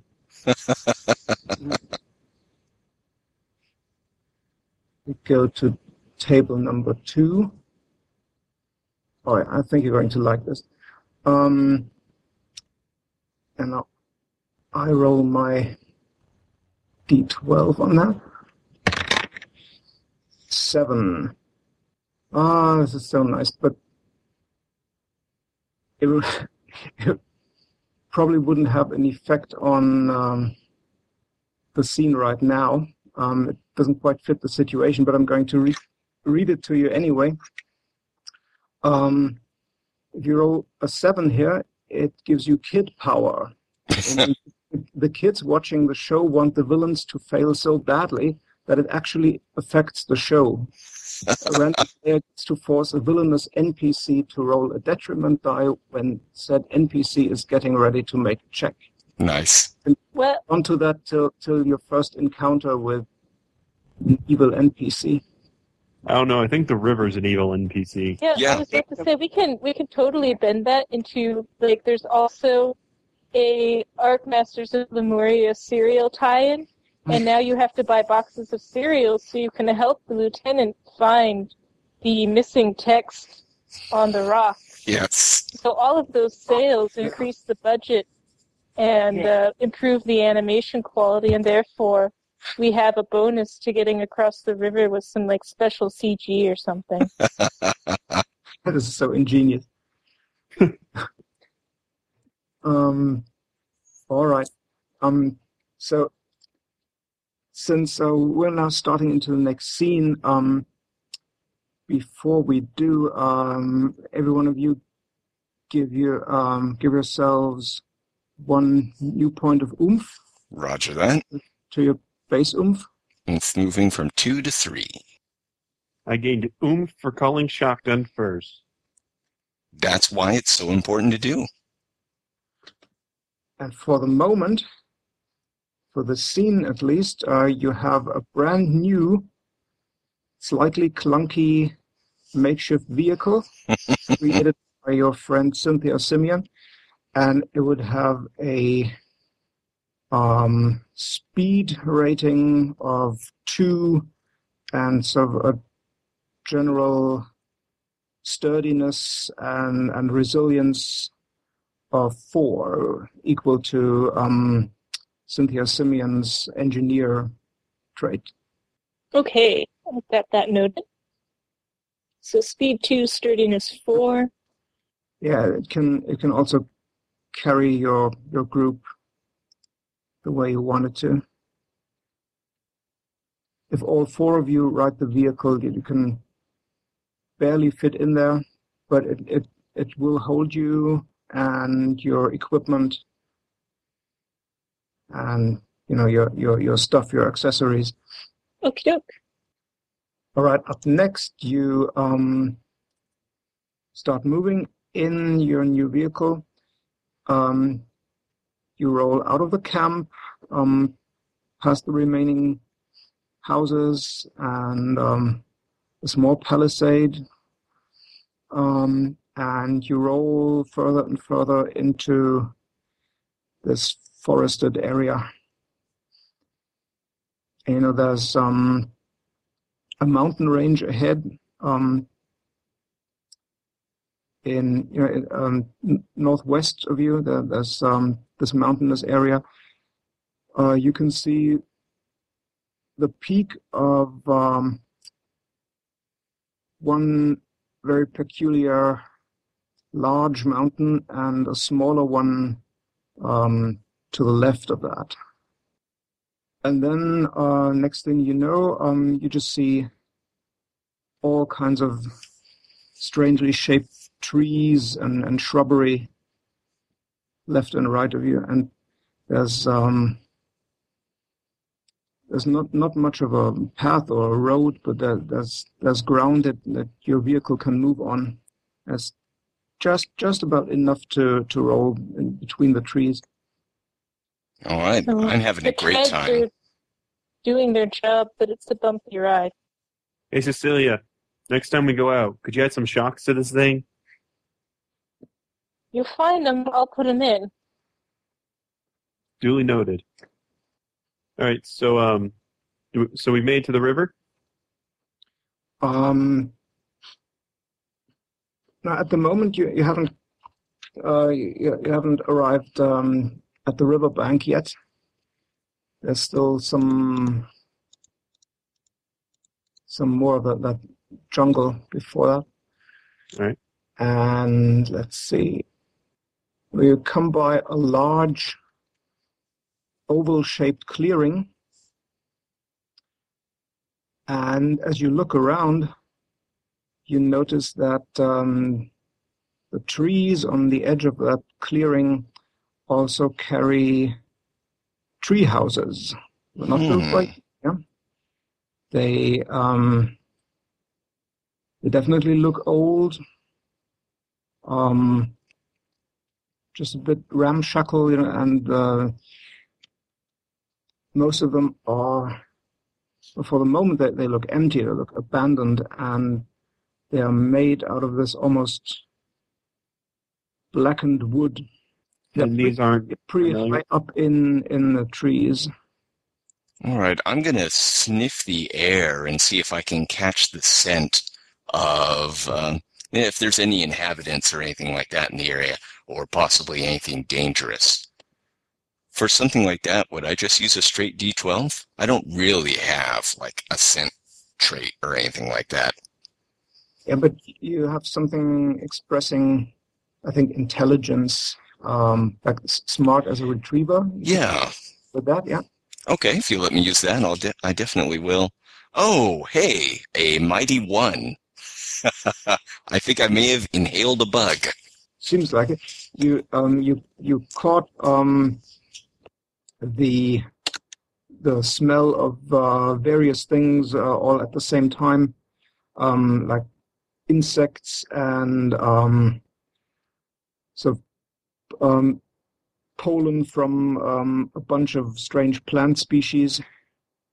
Um, it's very intense right around that area. Everything seems to have um, a highly exotic smell. You know, the, the grass has a smell, and the the bushes around here have have a different smell, and they're like, like bees and bugs and and little crawly things. You know, just so many at a time. So I'm sniffing the air and then I just kind of start like panting and sniffing all over the place, not really honing in on anything or giving any indication of uh, danger or having found any particularly intriguing scent. I'm gonna turn to Cynthia and um, ask, "Do "You think we should stop and look at this, or should we just keep going?" Hmm. So I will look at the character sheet. Cynthia pulls out her character sheet. Those are the instruction no, manual. not, yeah, not literally. She's got some exploring, so I want to take a look and see if it looks like these are still being used or if they're abandoned structures. Huh. So I'll just roll for that. And I got a total of four. total of four. Yeah, it's a rather low. Um, so um, I'd say you cannot quite tell for sure at this point. Um, however, you um, you are sure that there's there's no one currently in any of those tree houses that you can see from here. Um, and you're also certain that there's no one currently observing you from there? Um, right, and um, after you finish looking, you suddenly notice a large bird, an an exotic bird, and it must be at least the size of an eagle, you know, um, maybe larger, taking flight from um, from basically the, the, the, balcony of one of those tree houses.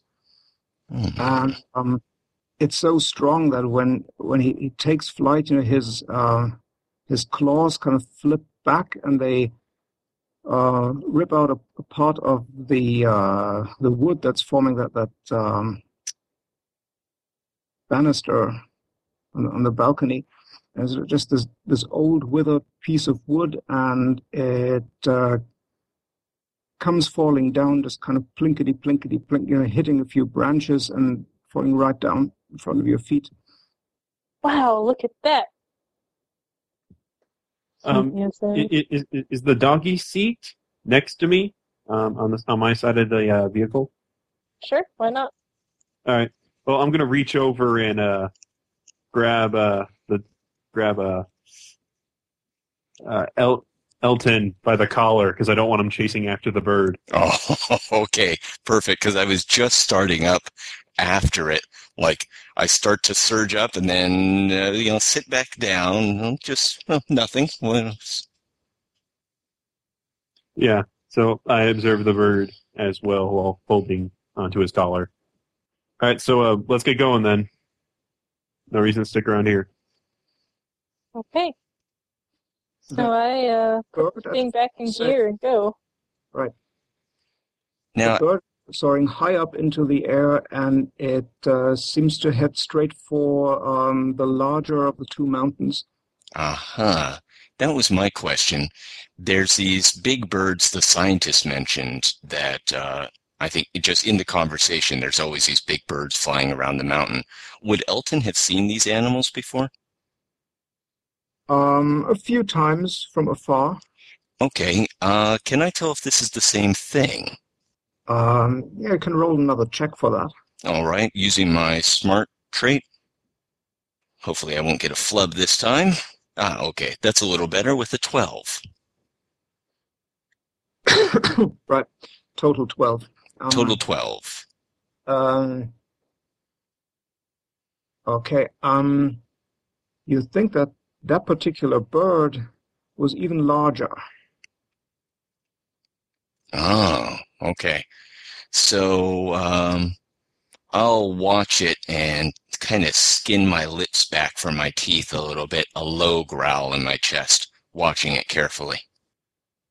Yeah, it's going straight for that mountain, and um, there are a bunch of low-hanging clouds at this point, and next thing you know, it just kind of disappears into the clouds. I continue to watch the area where it disappeared suspiciously. I'm going to pat him on the head and say, easy boy. And uh, a low, kind of synthesized voice from his speaking collar just comes out bigger. Um, I'm just going to turn to Cynthia and shrug, and as if to say, "You get it." Um, I don't know. You think, uh, hey Elton, you think we like hang out, being kind of like engineered critters? Yeah, probably. So uh, she looks at the lieutenant and says, I think he means these are bigger than what the scientists were talking about. Yes. I don't like the looks of this. No. But we need to still cross that river, so let's get going before nightfall. Yes. Right, so you continue moving in your vehicle. Um, the ground is getting even, uh, you know, even unsteadier, and uh, like rocks and uh, large, large um, roots all, all across the, the ground. Um, and where you you can always look around and see the uh, surrounding jungle area, and you notice that there are very large mushrooms and also flowers that uh, got about the, the height of a man, Nice. and um, some other trees in it that have um, vines and, and ivy hanging down from them. And um, every now and then you see like small animals, like uh, harmless looking animals, um, you know, move around up there in the trees. Um, and they all uh, retreat uh, as, as you're moving into the area. You can just see them kind of zipping away. Um, and let's see. Um, you also notice that yeah. through through the, the trees and the the uh, what you call them the the undergrowth there, um, you see a very large fly trap, and it seems to to move. It almost seems like to to turn its head as you roll by. You, Says The fur gets all jaggedy up along her back and along the length of her tail. I rest my hand on my big old blaster. I I turned towards it, keeping an eye on it. and I'm growling at it. Yep. Let's. Everybody's focused on this thing. Are there like any large like hills or outcroppings like that? hmm. Um. Near the bank of the river? Well, nothing major. Um, you you move a few couple hundred yards, and then um, you can hear the the sound of the, the river running past there through the forest. Um, and you suddenly come um, toward what what almost looks like um, a wall of uh, shrubbery and very very dense vegetation there, and um, it's um, it's right across the um, the path that you were going so far.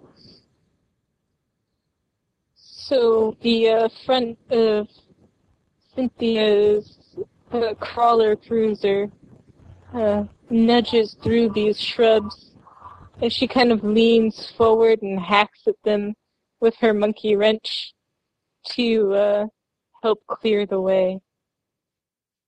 Mm-hmm. Yeah, you can do that, and you notice um, uh, it's pretty hard work, um, but you take a few, you know, decided swings at it, and um, you just just hack into um, that bush, and there's like little bits falling left and right, and there's there's um, an even thicker uh, plant behind it, but um, you can you can hack it and, and, and bend it as well, and So it's immediately tough work, but we can do it. Yeah. So it, it would take a few moments to make a clearing big enough for um, two or three of you or the vehicle. And then you see about, let's see, um, just a few feet behind that, there's um, just very wet, sandy ground, and you can see the river right there. So I'll uh, hop out of the sidecar and proceed towards the river carefully, uh, sniffing along the ground. I'm trying to catch tracks of anything dangerous that might be living in the river. I imagine there's probably some nasty beasts that live uh, in the waters around here. So I'm checking the area out for my companions. Mm-hmm. So uh, I will bring the vehicle up to the bank, and then with a flourish of one hand, uh, gesture toward the button and say, "Lieutenant, it's all yours." Um, I'm going to look at Cynthia with a skeptical look and say, if this blows up, and then I'm just going to push the button. So with the uh, hissing pop, the raft ring inflates around the um, the whole vehicle, uh, and uh, Elton's little sidecar has its own little ring of rubber around it. Whew, that's much better than I expected. I thought rockets. Yeah, me it's not too. rocket power. and uh, after a few seconds of hissing and uh, the sound of stretching rubber, uh, inner tube ring has uh, grown around the vehicle components. Good. Big yellow, like airplane escape ladder stuff. Uh huh. I'm going to kick the uh, rubber around it to make sure it doesn't get. Boink, boink. With your metal robot feet. gently, gently. so um, I'll come bounding up to Hijuro, um, and then like jump a short distance towards the edge of the water, and then back again, looking at uh, the big robot, and then again a short distance towards the edge of the water, back again. I'm going like going jetpack jump. and I'll uh, bark once in confirmation, and then jump into the raft. Okay. How are the winds and the air currents around the river? What the the air currents? I didn't pick up. The winds, the air currents, are they like head pushing against our people, or are they like going against, or are they, or is there nothing? Um. Well, first of all, um, you all notice that the current is going from um, from the point where you are. It, it's going from left to right. So you think the um, the river must originate somewhere uh, somewhere north or hmm northwest from here. Um, the wind is very slight by now. Um, so going against your, your backs so far. Ah, good. So very slight tailwind. Okay. So Okay, so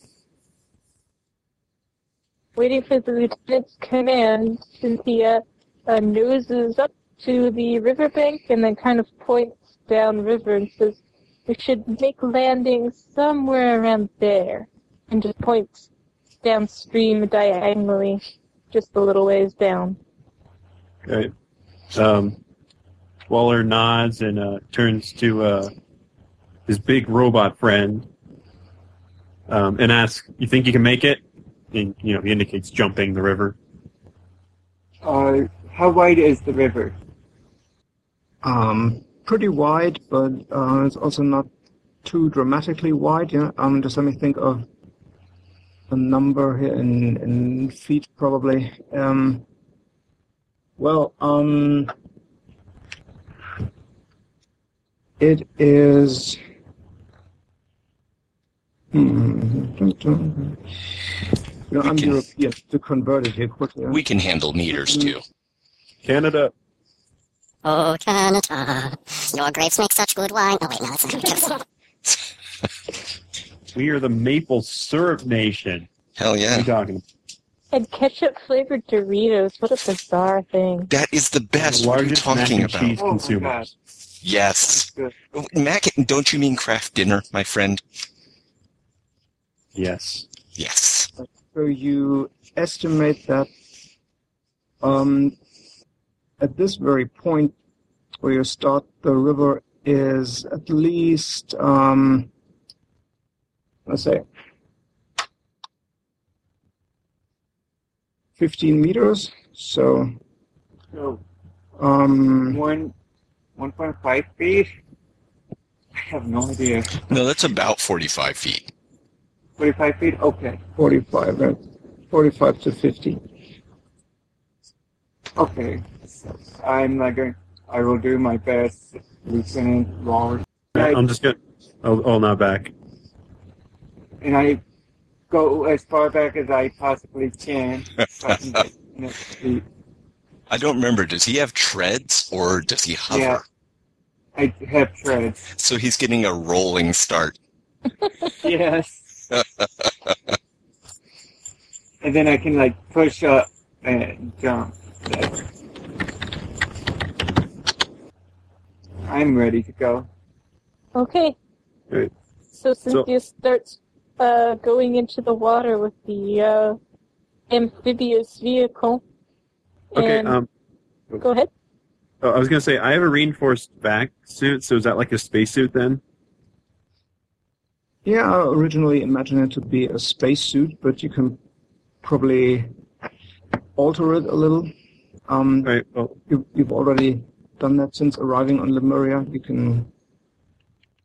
well, I'm gonna say it has a pop-out helmet, and if it's airtight, it means it's watertight. So I'm gonna activate the pop-out helmet and just no sit down in my seat. confidence at all in my abilities. What'd you say? No confidence at all in my abilities. Pretty much. Good to know Yeah. you trust your equipment. Um, Elton says, just for the benefit of the kids at home, it is better to be safe than sorry. Yeah. Mhm. cat, don't attack the toast keychain. No, he, he doesn't say that. No, the He doesn't have is attacking schizophrenia.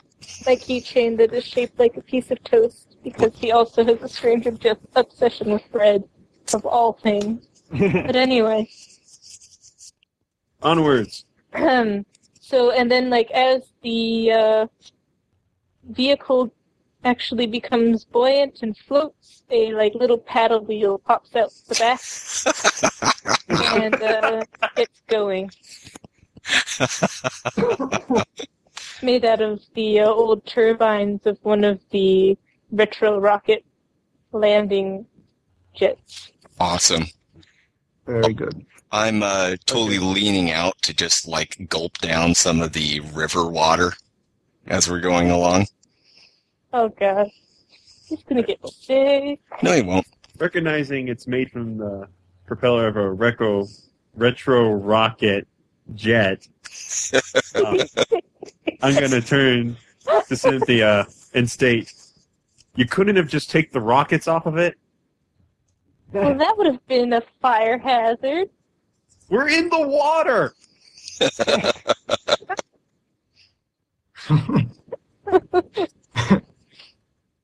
Besides, this is like one of those old riverboats. It's relaxing. Yes, yes, quite. And I'm just gonna sit there with my arms crossed, with my helmet on. A Tom Sawyer music is playing in the background of the cartoon. Yeah, I was picturing that, or like a uh, a not quite copyright infringement version of Creedence Clearwater Revival's uh, "Rolling on a River."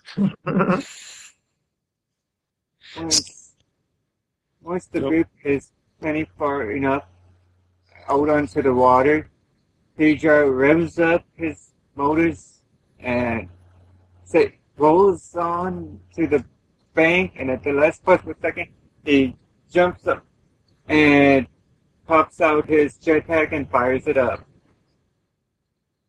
Uh huh. Yeah, Whew. Good luck. yeah, I know. What do I need to roll for that? Uh, first of all, since it has the uh, fickle restriction, Oh no! There'd be an extra uh, roll of d12, just a simple d12, add nothing. And if you get uh, a result of 1, 2, or 3, it wouldn't work. Okay, It just it Oh worked. dear. It worked. I'm gonna get wet, but it's not because the boat failed. So It's a giant- seven- Robot created a tidal wave. Yeah, I think that's why he waited for us to get out there just in case. Yeah. Seven and eight. So it didn't fail. It didn't fail, yeah. It um, goes off normally. Um, you just have to make sure that you're positioned right and you don't move. Yeah. um,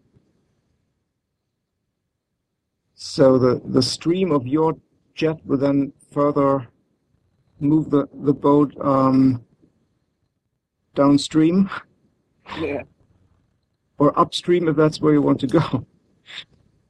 It'll be slightly harder. Well, I take the most direct route that'll get me the, across very easily. Hmm. I mean, it's a pretty good current, you'd say.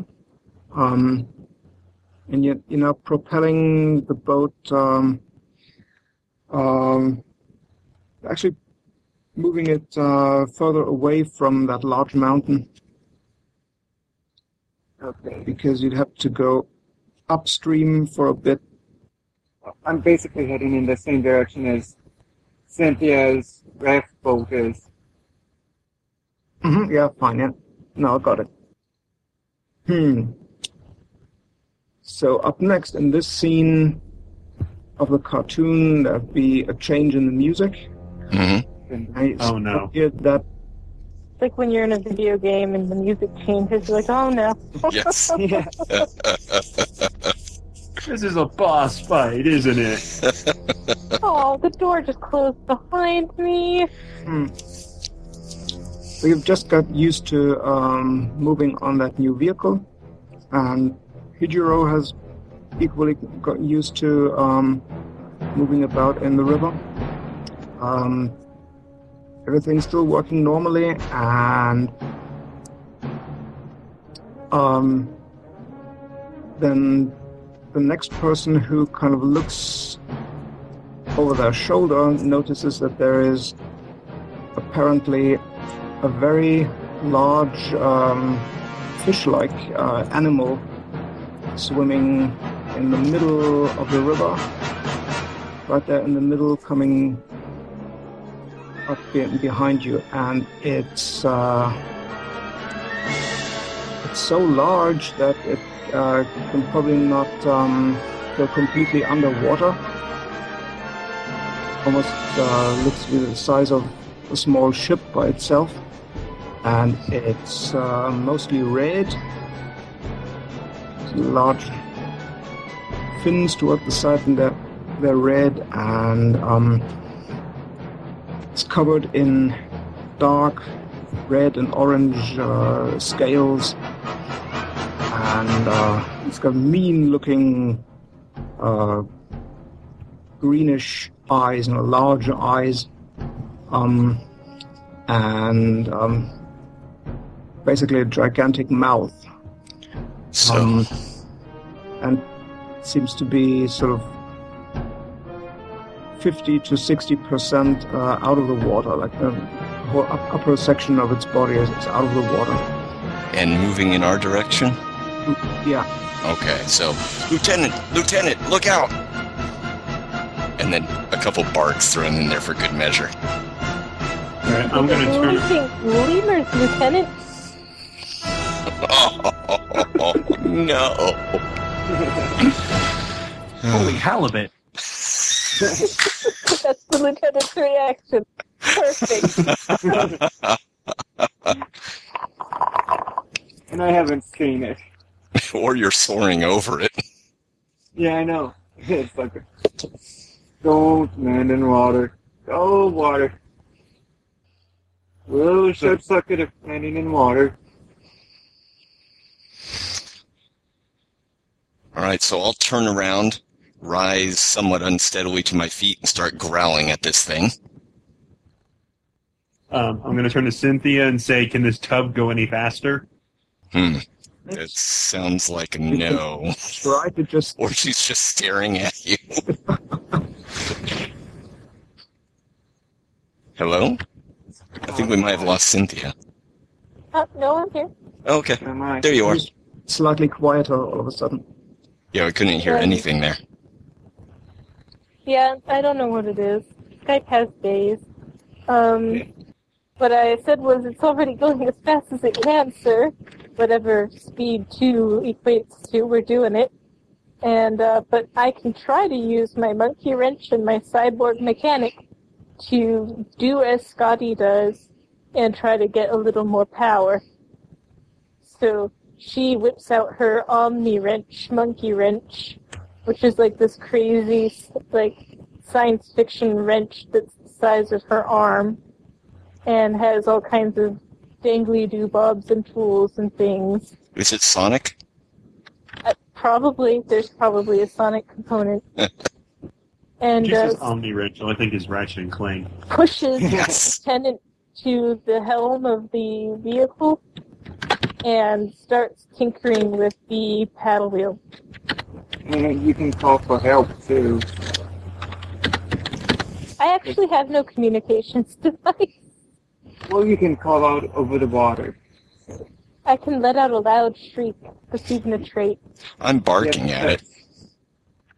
Okay, so Hijo is supposed to go over to the raft and says, "Do you require any help?" Cynthia Um. just points and then goes back to making mechanical working sounds on the paddle wheel. Okay, well, he he cannot do anything at the moment except to get behind the raft and push it with um, his jetpacks to make it move faster. Awesome. Do I need to do anything for that? Um, well, that would be a good challenge for you. Um, Yeah. nothing too uh, too outrageous, I'd say. Uh, you can.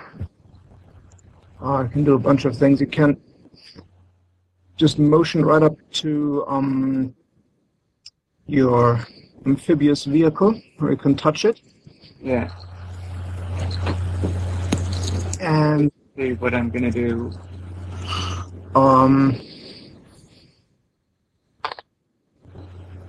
so jetpack is what you're using, right? Yes. Um, yeah, just roll that once and um, give me at least uh, nine. To, to beat my difficulty of eight. No. I, but is, is, are we saying that there's a good wind and airstream coming from the river for us? Because I can get eight if there is. All right. Right now I have six. Hmm. Um, well, if it's an important roll to you, you can reroll by spending one oomph. You have three oomph at the moment. Right, I know. he runs out fast. Uh, you can also spend two oomph, and then you, you'd add um, the result of a d12.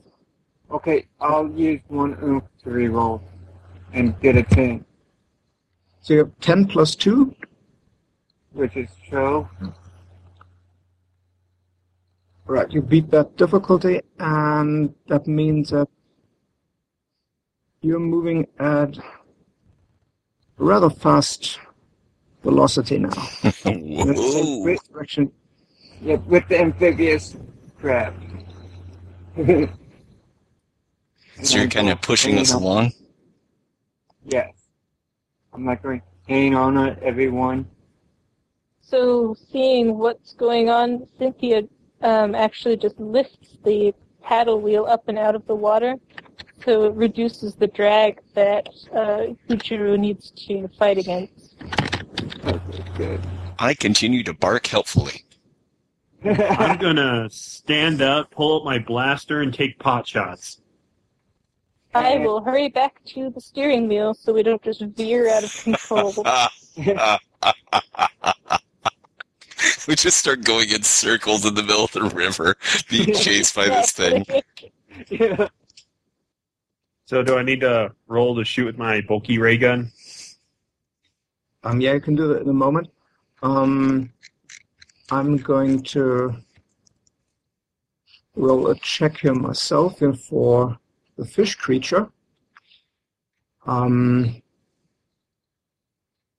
well, basically has to use all of his strength to catch up with you, but it, it's still following you. Oh, I have a natural 12 No. Oh, I'm um, glad I'm fired at it. added to my stat here, my, my monster stat. Yeah, you, you see that um, it's uh, it's unbelievably swift here and moving in its uh, it's probably uh, its home territory in the river, and it's hunting for whatever it can catch in the stretch of the river. So um, um,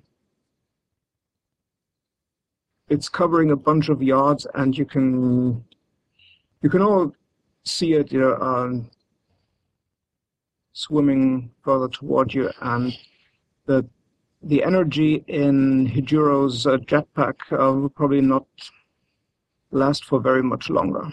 yeah. Hmm. So I start shouting like uh, evasive maneuver orders to like go left and right to try and maybe confuse this thing so that Hujiru knows what direction I'm about to steer in. Okay, that works. And I'll wait to see the results of the lieutenant's shots, if there are any results, before I decide what to do next. Mm-hmm. Yeah, that You can is. Um, take actions, and you can, can all um, describe what exactly you're going to do. And some of you have done that. Um, and then you roll the appropriate traits um, as part of uh, an extended fight scene. So Okay. you're going to try to get rid of the monster or confuse it or um, make it move away. Um, whatever you do is um, it, it, it counts toward um, defeating my, my monster here, and um, you can you can all coordinate and, and work together. Um, and if you get a higher result for your attack actions uh, versus my actions, then I would take setbacks, you know, measured in, in setback tokens. hmm Just have to be at least uh, one higher than, than my total. Um, and every time that happens, I take a setback tokens, a token, and um, you lose the fight you know, upon taking the fourth token. Okay, gotcha. So if you get numbers higher than us, we get a setback token, and Yeah. vice versa. And at four total for either side, that side is out of the fight. Mhm. Okay. Let's not make this a very quick game, guys. Yeah. All right. Well, I want to shoot at it with my bulky ray gun. Right. Um, and there's a method to determine initiative. You want to, um, at the moment, you you can have the initiative as a group, but um, then you can also go by whoever has the most oomph, and then it goes to the character with the second highest oomph, total oomph, and then the the third highest. Um, oh yeah, by the way, my um, creatures and opponents don't have oomph themselves. Okay. there's a, a pool of oomph that uh, the game master controls, Mm. and I'm going to use that for, for all of my opponents and, and things throughout the session. Gotcha. So they don't really have a rating so much as they kind of use your pool. Okay. Um, I think we're all tied for oomph right now at three. hmm Well, I do. I think after the last scene, we all went up one, so I think uh, Hijuro would have three also. No, actually, I had three. You used one. Yeah, to Oh, reroll. okay. For That's right. I'm sorry. Yeah. So we're all equal except for the robot. Yes. Mhm. So we can just go to the person with the highest uh, raw trait rating. So if you want to use something that has has a six, well, I don't don't think you, you have a, s- but if you have, let's say, Ra- Raygun is three, but but you have you have Gunner four. You can use the the Gunner trait, Jake Waller, that is, and you it enhance that by the plus two that you get from bulky ray gun. Okay. Yeah. So I will do that then. But you have to um, you have to do the the uh, additional d12 roll before because it's fickle. So Okay. it's a piece of equipment that uh, could act the way you want it. So I just roll a d12? Mhm. All right. I got an 8. Yeah, so it's working for now. You All can right. see it power up and you have it right in your grasp, and then um, the ray gun would give you that plus two to bring you up to six. And then you make another regular roll uh, and add six. Okay. That's 15. Ooh. Mhm. There's a reason I'm the leader. you have the gun. Good, bad. You're the guy with the gun. Your, your Exactly. human DNA. Yeah, human DNA trumps all.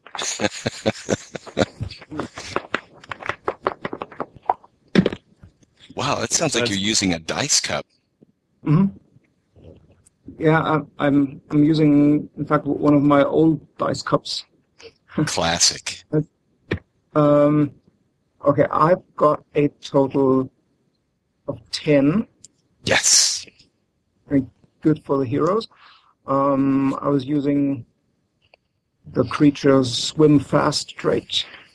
Um, so it wasn't quite evading those rays from the ray gun.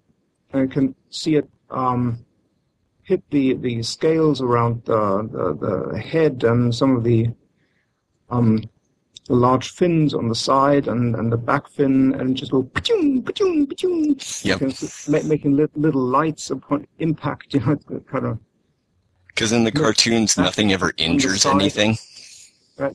Yeah. There is no death, there's only destruction. Yep. and it seems to to look slightly more irritated. Still following you for the moment. So now we go to the next person in initiative, right? Mhm. I also have a trait with a four, which I would like to use. So is that me or the dog or the robot man? Well, I've got some pretty high traits, but at the moment, I'm just kind of like growling at the thing. Uh, and if there, if something happens that I can do, I've got some ideas, but at the moment, I kind of would like to pass initiative if there's a way to do that. You know, pass it on to the Um, next person.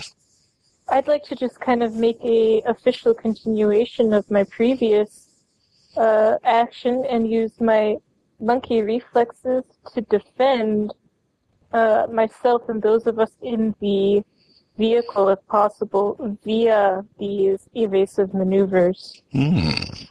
Mm-hmm. So then I would have, I would roll and I would add monkey reflexes, and then uh, was there something else to add? No. Um, no, in fact, you don't have to add anything. You, you can make um, a regular roll. And Okay. It's just just reminding me of um, another session that I ran with this, and um, a similar thing happened, and that, that player also asked me same thing, um, because um, you would use the, the defend bonus just as uh, a statement, and you don't have to roll. You can say, I, I used that once Mm-hmm. in the scene, and make it my, my um, automatic defend, right? De- Okay. defense is automatically good. So Okay, then whatever I'll I was going to use as my next attack, you know, it, it would it would fail. okay, so then I will use my evasive maneuvers as my defend in this scene. Ah, cool. So we're all slewing back and forth. It's like the same 12 frames over and over, Yep. you know, as we go from side to side with the like tail of water coming up on one side and then coming up on the other. The lieutenant's hair has been mussed in exactly the same manner about every two seconds. One of his sideburns occasionally becomes the color of his flesh. You keep seeing my laser going off. yes. Guys, I'd like to take a short bio break myself. Yeah. if you don't Okay, go for it. I used to love Who it wants to when sing the next jingle. oh man, let me see. I'm trying to remember. My little pony, my little pony. Apocalypse pony, apocalypse pony. What was Pudding one? There was a honeycombs one that got stuck in my head. Wasn't that ice cream Barbie that also just Yeah, Ice me Capade? Barbie got stuck in my head one time for like for like two weeks. I'm like, God damn it! Nine years old, considering suicide just to get the song out of my head. I bet a so shotgun would do the trick. Then they're sweet. Yep. No, Then they're sour again. what was that? There was a Honeycombs commercial where they had the space shuttle and they replaced the blasters of the space shuttle with like a honey rotating honeycombs and it was like this very clever bit of early CG or something. I kind of remember that. God. But there's also the a one, a two, a three Yes. chomp. Oh wait, wait, wait, wait. I know there was um pow pow power wheels, pow pow power wheels. Power wheels, power makes it go. Power wheels, something else that was really cool, and look at this thing, and a giant monster truck that you could sit in. You know, Silly I, rabbit, Trix are for kids. Yes, I that was good too. remember That Bigfoot, like, uh, battery powered vehicle. Yeah, um, Oh, I had one of those for a long time. Yeah. actually, you know those old yo-yo commercials? Yes. Simpsons? I know the guy who did some of those. Oh man, I'm sorry. Yeah. oh, sorry. there was also, um, you guys ever see The Animal? It was a, oh, awesome, Rabbit in Space from like the 50s. A movie called The Animal. Sweet. No, it was a um, toy monster truck called the Animal, and uh, it had like this very primitive curb sensor. When it bumped up against something, these hideous little plastic tire claws would come out of the tires. Terrible. And it, it was awesome because it could climb. It actually was a pretty cool little vehicle. And there, a buddy of mine had it. I couldn't. I was saving up for something else, I think. And uh, the thing was like the animal, the animal. Okay, Can anything stop? Can anything stop? The about. animal, the animal, the animal. Stairs flummoxed that thing anyway. Well, yeah, but stairs flummox modern high-tech robots too, and sometimes people, including me. I also had the My Pet Monster. Oh You know, like, yeah. there was, oh, there was my buddy and my friend and Yeah. my big, my little brother and my little sister. and they made a monster version. hmm That thing was pretty cool too. My ex-girlfriend. My ex-girlfriend. Wherever I go, she always sad man goes. with big face. Very- My ex-girlfriend comes with realistic restraining order. My personal stalker. My personal stalker. yes. That's a robot chicken skit. Oh, I think we've all been there. I have. Oh my god. And that was a Very commercial. good looking uh, fish monster picture on the web. Awesome. We're talking. I'm trying to link it. I seriously 20 digging that. points, Like, whoever can figure out where it's from. which one? The picture he's posted. Oh, okay. It like it just go. Holy crap! Look at that. What's what kind of URL is this? Remember, the points don't matter. Man, that looks familiar somehow, but I don't know Mhm. what it's from. Are you finding Nemo? No, because that's a kid. It looks like my nightmares. Yeah, I know. As H.P. Lovecraft said, I cannot but think of the deep sea without shuddering. Yeah, I don't know what that's from. Yeah, either do I. It's like one of the fish is ready to scare the kid, and the other one doesn't approve. it's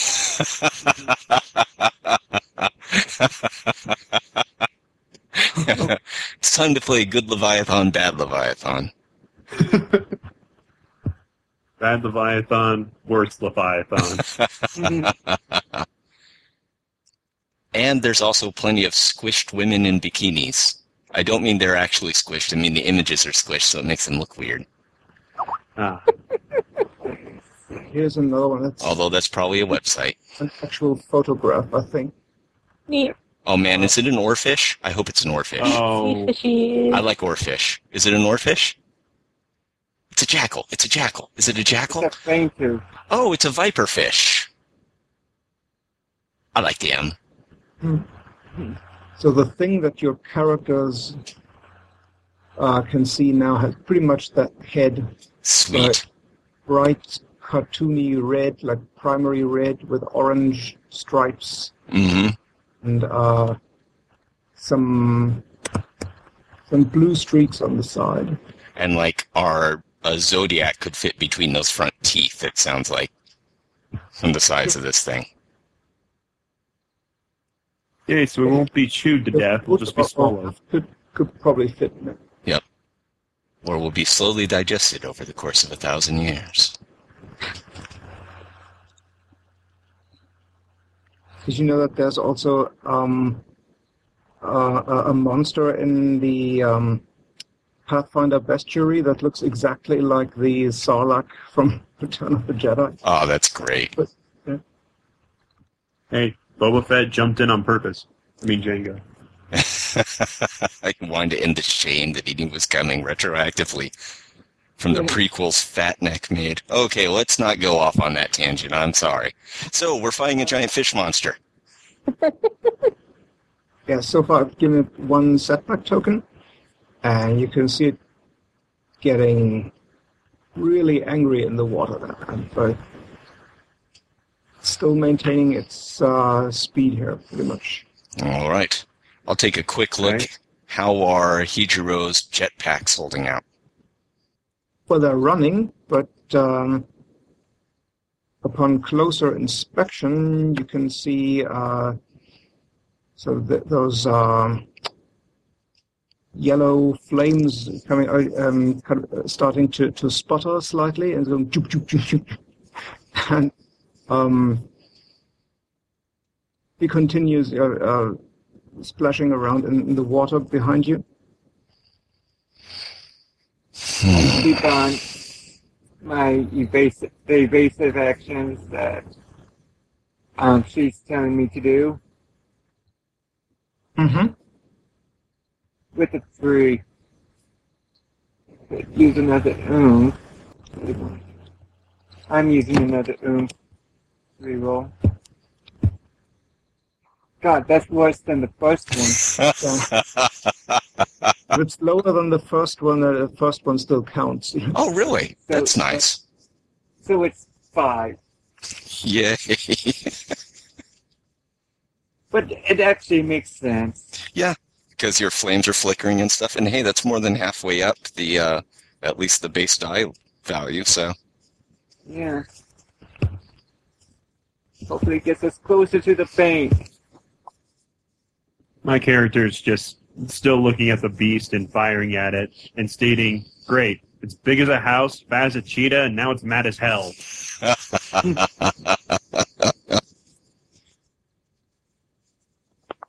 Okay, I roll something for that creature.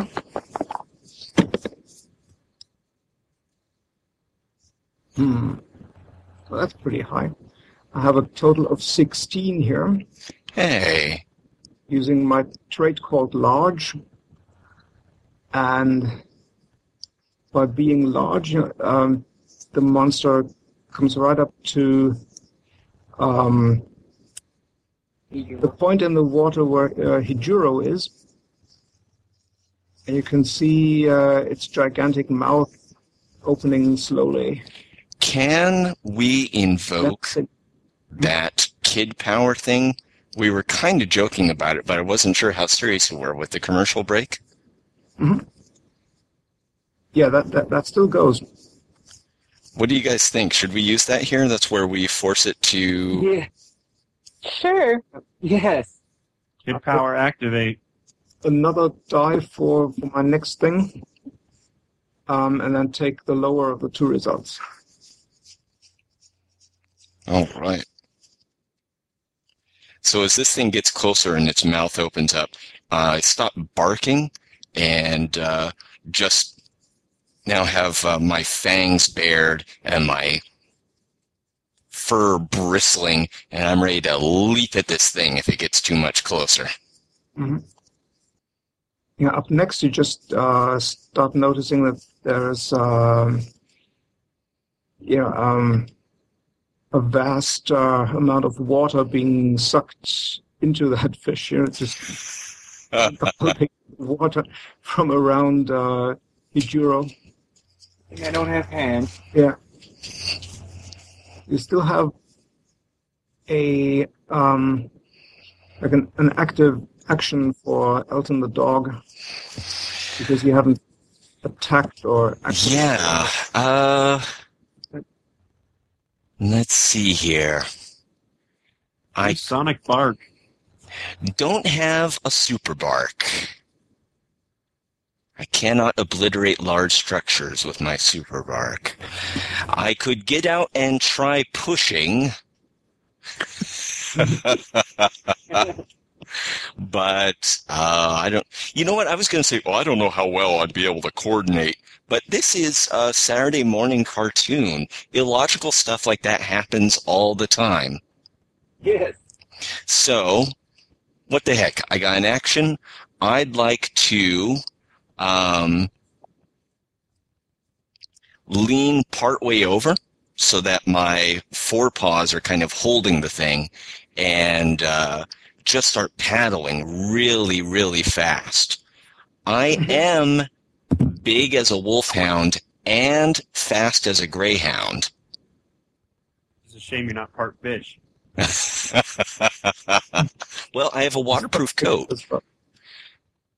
So I'm thinking if which do you think would be more appropriate here? Um, big as a wolfhound, fast as a greyhound, strong as a sled dog. GM, what do you think's more appropriate to use here? Well, I'd advise you to um, use the strong as a sled dog, but um, If I can use one of the en- enhancers with that, that would be awesome. yeah, absolutely. Um, if you add the plus three from your, your first trait from big as a wolfhound hmm to the strong trait, it gives you a six then. Okay.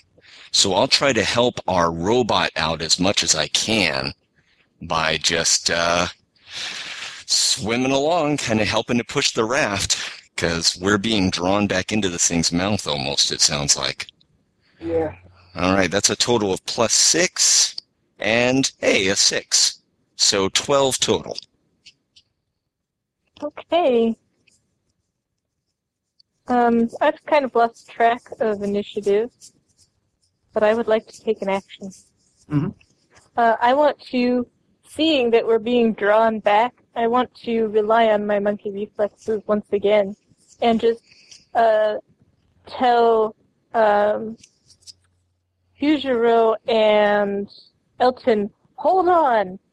And then I just, like, turn the wheel all the way toward the bank we want to go to and like do this U-turn around the lip of the fish's mouth and back along its body, trying to just evade it with a sudden maneuver. Mm-hmm. Sounds like a plan. Ve- Very cool maneuver if it works. Oh, and it will, it will. I rolled an 11. So, um, that's a 15 total. Uh, just let me check whether I can match that or beat that somehow. And if I may ever so gently remind you of the kid power invoke. This is great. I never get to be a player, wheedling for every advantage. I ran a game not too long ago. yeah, I know. It, and it was fantastic. I'm just the GM. I don't play. it's often the case. That's why cons are great. Play it. Players hate it when I play. Well, don't don't play in a way that makes them hate that. Oh no, they hate it because then one of them has to GM, Mhm. not because of. Okay, That and I always come up with a way to get out of their scenarios. no, that's awesome. Yes, but my players or the mentality that it's players versus GM. So Oh, see, yeah, I used to be like that too. It's a lot more fun the other way. Seems to work better for most games too. There are some games where it's definitely player versus GM, but a lot of times it works well if it's you view it kind of cooperatively. So, right, the monster is still there. It's very close by. Um, it's uh, it's acting very aggressive. Um, its whole appearance is definitely aggressive. Um, it still looks unhurt, just angered. hmm And I'm now going to roll my check. And I have two dice. Take the lower, and I'm using. Oh yeah, I'm I'm using my huge to the maw trait. That would ordinarily have a specialty attached to it. That's the one that gives me the the um, the, the extra die. hmm Now your your negative die from kid power cancels out my um, my benefit done, and I get exactly fourteen. Hmm. Aha, I had a 15. Aha. Sweet. so we maneuver barely out of the way. Yeah, Yes, it's a close call. There's a there's a to do. fade to black right before the kids see whether we made it or not. Everyone watching the episode could tell how tricky that was because um, the river is pretty much filled up by the the size, the width of the fish monster, and there's a little bit left on either side, you know, to to move around on your vehicle. So we make kind of a rough beach landing, but we're in one piece. Hmm. Did we make it to the shore? Well, one way or the other, the landing's going to be rough. And I'm standing up shooting at him, not watching where we're going.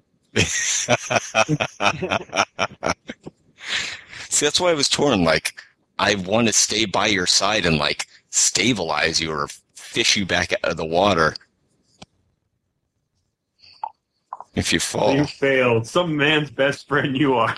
yeah. Well, I, I am acting as an outboard motor. We're getting very close to um, the bank now.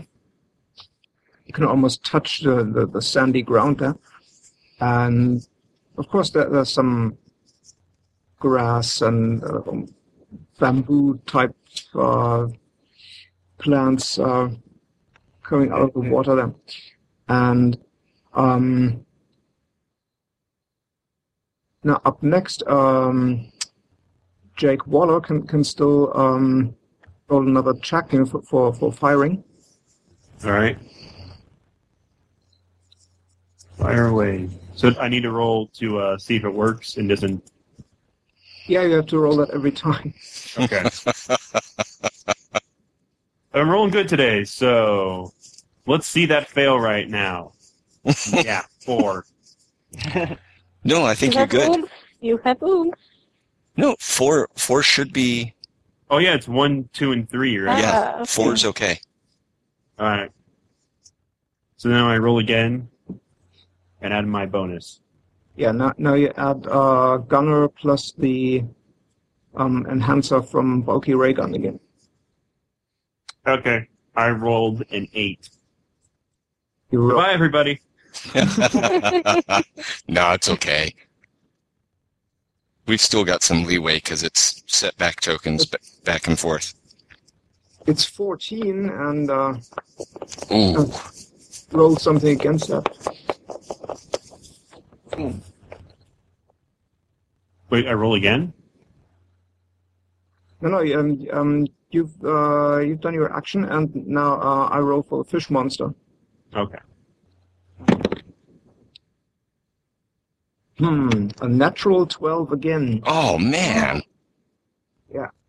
Uh, Are you fish? You know what? I Sorry. think you and I need to trade dice. blasts uh, hit the, the, the flank, the, the side of the thing multiple times, and um, it's just um, alerting the monster to your position even more. So I'm trying desperately to get this thing up onto the riverbank. Forget that. Everybody jump. Well, the moment he says it, I'm going to do it, but I'm going to wait for my turn to come around. Oh, I'm not, I'm not actually saying that. Oh, If you guys actually want to go jump off the boat. No, not particularly. This thing Yeah, still has some sturdiness. it's probably sturdier than me. Oh, that's true. My, my character's risky though, so he probably would stay with the boat to the bitter end. all right, good. It's Because the if captain of this ship. he's the lieutenant of the ship. Oh, wait, no. I have to go down with it, don't I? Stupid human. Think you're all awesome with your upright stance and your thumbs. You have to go down with the ship. Some man's best friend you are. That's what he's thinking. No. Yeah, be careful, because if the lieutenant says it, Elton's going to do it. So he says jump. Elton says where. Yeah, El- on the way up.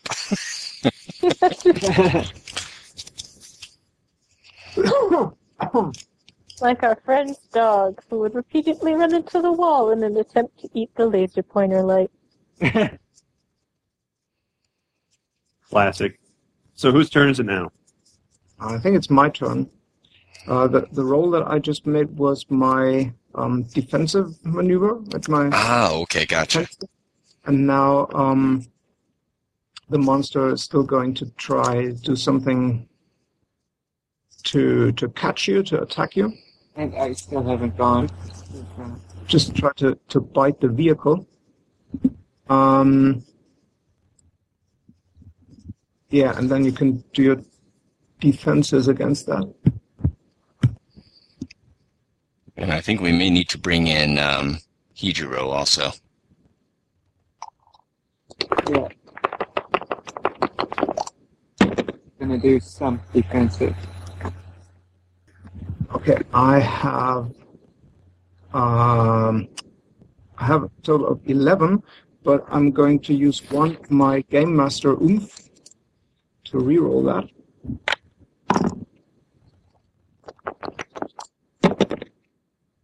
Oh, I have a twelve.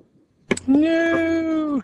Twelve plus I say those dice are weighted.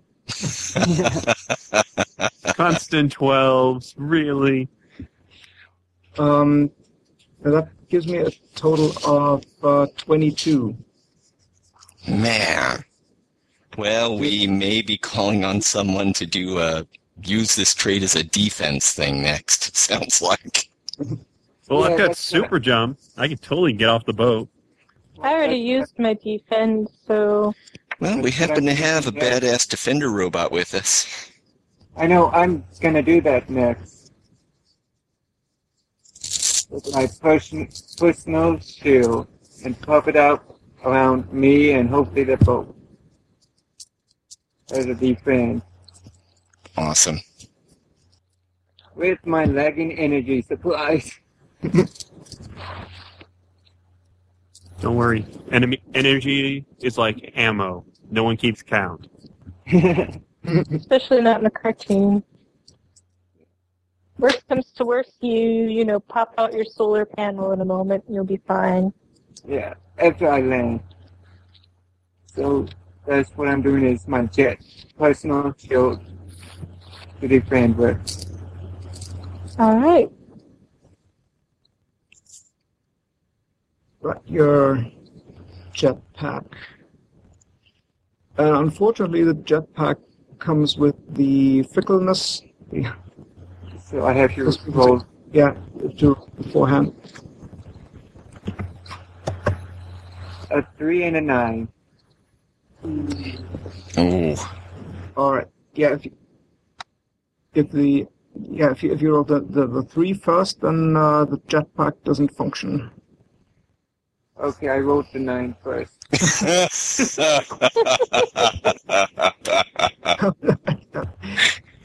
right. Uh, you still have to, to get a a a high total. Now, um, well, I'll give you a five at this point. I think we were talking about, uh, or I think what Trevor was saying was using his personal shield to Is defend. it? Yeah, It automatically works, right? right. Yeah. Um, you can do that once per See, fight scene, correct? Um, okay. Um, ordinarily, um, you'd have to do that before I have um, my attack result. Ah, okay. You didn't know that. It's um, it's uh, in the rules, so um, players cannot wait for um, the other side to get a really good result, like uh, an 11 or 12, and then use their automatic defense for that. well, I. That's why I said I had not gone yet. Oh, yeah, I think. Did we skip you last turn? Yeah, because I'm very last. Yeah, it's okay. Do, do another action. Um. Okay. Well, But you can well just you make, keeping. make yourself uh, safe for for this turn with the defense. Right. You can spend it on that. which I am, Mhm. and because like I'm just keep on going and trying to de- protect the people on the boat and myself, Mhm. and that's all I'm doing. Very well. Um, so, um, for the moment, Hijiro is not affected by any action of uh, my big fish. Um, however, you um, you're all staring right into that gigantic gaping mouth Awesome. with like uh, various smaller fish you're jumping around in Desperately trying to get out of the way. Fuji. Uh, I hope it shifted too. yeah. so let's see who's next. I believe that brings us back to the lieutenant. hmm Back to me? Mhm. Okay. Well, um, I could just fire it again, but do I have anything else that would possibly help us out here? I have survivalists. Right. No, You They- nope. survivalist to to dive into the water and, and hide from it.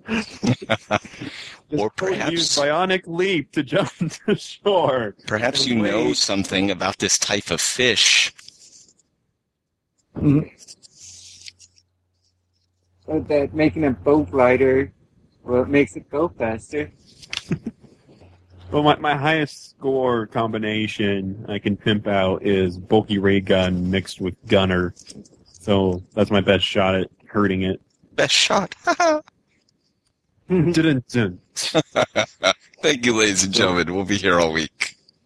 So I guess I'm just going to fire at it again because that's what us men do. We just keep firing until something happens. Yeah. Mm-hmm. Shit, that was the way it was in those cartoons, man.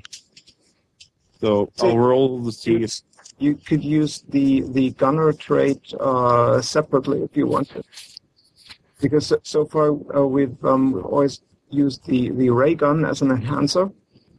Mhm. But I think everything that you've got as, as a separate trait, you can also get the, the four plus um, a d12. and You can say that you, you use smaller uh, extra gun or you um, using that, that skill differently. It's just when you use your, your big bulky ray gun that comes as an action figure accessory, right. that additional point.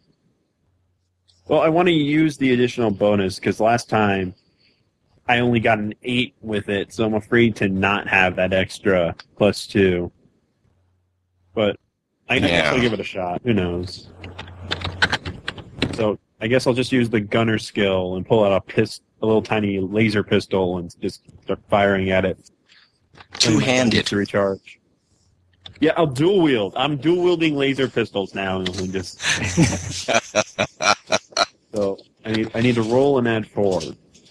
And then it seems somewhere he's got a laser Gatling gun. Yeah, for like one 12. episode, never shows up again. Yeah. So I've I, I got twelve. Next time I'm gonna open fire on him.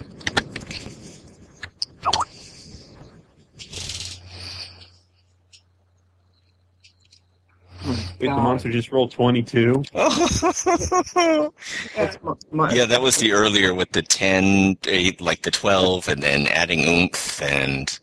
Yes. Yeah, it was it was a reroll, and then one of the dice showed me twelve, came up twelve, and I added my trait twice, and that was five. There's no way we can help him, is there? No. Maybe. Um, I mean, mechanically, is there some way that we can add to his total? I don't imagine I can just give him oomph. But is there anything for cooperating or anything like that? Uh, I Well- just looked that up. You know, um, there Well, is uh, there is teamwork in combat. Um, how do I do that? Uh, okay. It shouldn't be so that um, characters um, team up for defense, but you can um, you can cooperate on attacks. And now I have to find the correct page. Let me see. Luckily, my, my PDF of the book is searchable. but teamwork, teamwork and the rules. I could I could use oomph to add another roll. I'd have to roll a eleven to beat it. I'll beat a twenty two. You can also do a counterattack with oomph. I'm looking at the oomph rules. Yeah, counterattack is if you use the same trait that you just used for attacking. Isn't that what it says? You can spend one oomph to make a counterattack when being attacked by an enemy. So I can attack again, like I just did. This must be declared after the enemy takes, makes the attack check. If the enemy fails to inflict a setback token or cause insta defeat, she gains a setback token himself. That's an interesting sentence. Um, counterattacks cannot cause insta defeats. So I just declare a counterattack, and when they attack, if they don't get the setback token, they gain one. You don't get the setback token, they do. Okay. Well, Yeah. we still have to beat a 22 to not get that setback. yeah, and the the paragraph about teamwork here says that whenever two or more characters work together on a task that involves a check, which is the case now, um, you must declare which character is the lead for the task. hmm Basically, go with team leader. Um, and the way it's described here, you, um, you're advised to use the character with the highest applicable trait, right, with the highest rating um, that fits the situation. Uh, but you don't have to do that. But just mechanically, it would be wise to go with the guy with the, the highest appropriate rating.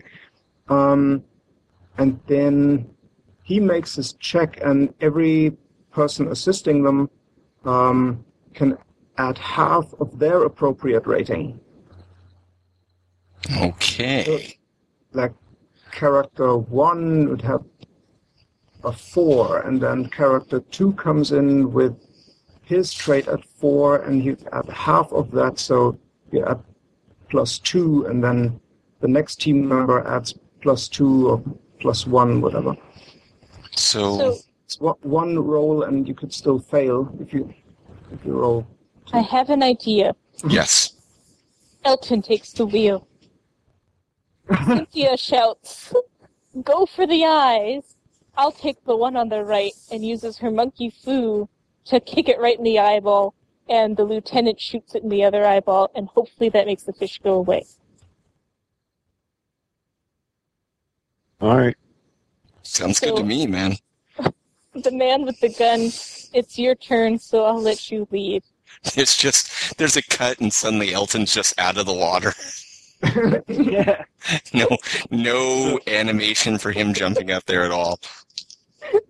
So am I insisting her then because I I'm- just fired? I'm assisting you. I'm just saying we can we can team up, and that's you know kind of how I picture it happening. Okay. You'll have to team up very fast because this is all happening in the same four seconds of animation. Yeah, so you know that's what Cynthia shouts the instructions. The captain's already, or the captain, the lieutenant's already shooting his gun.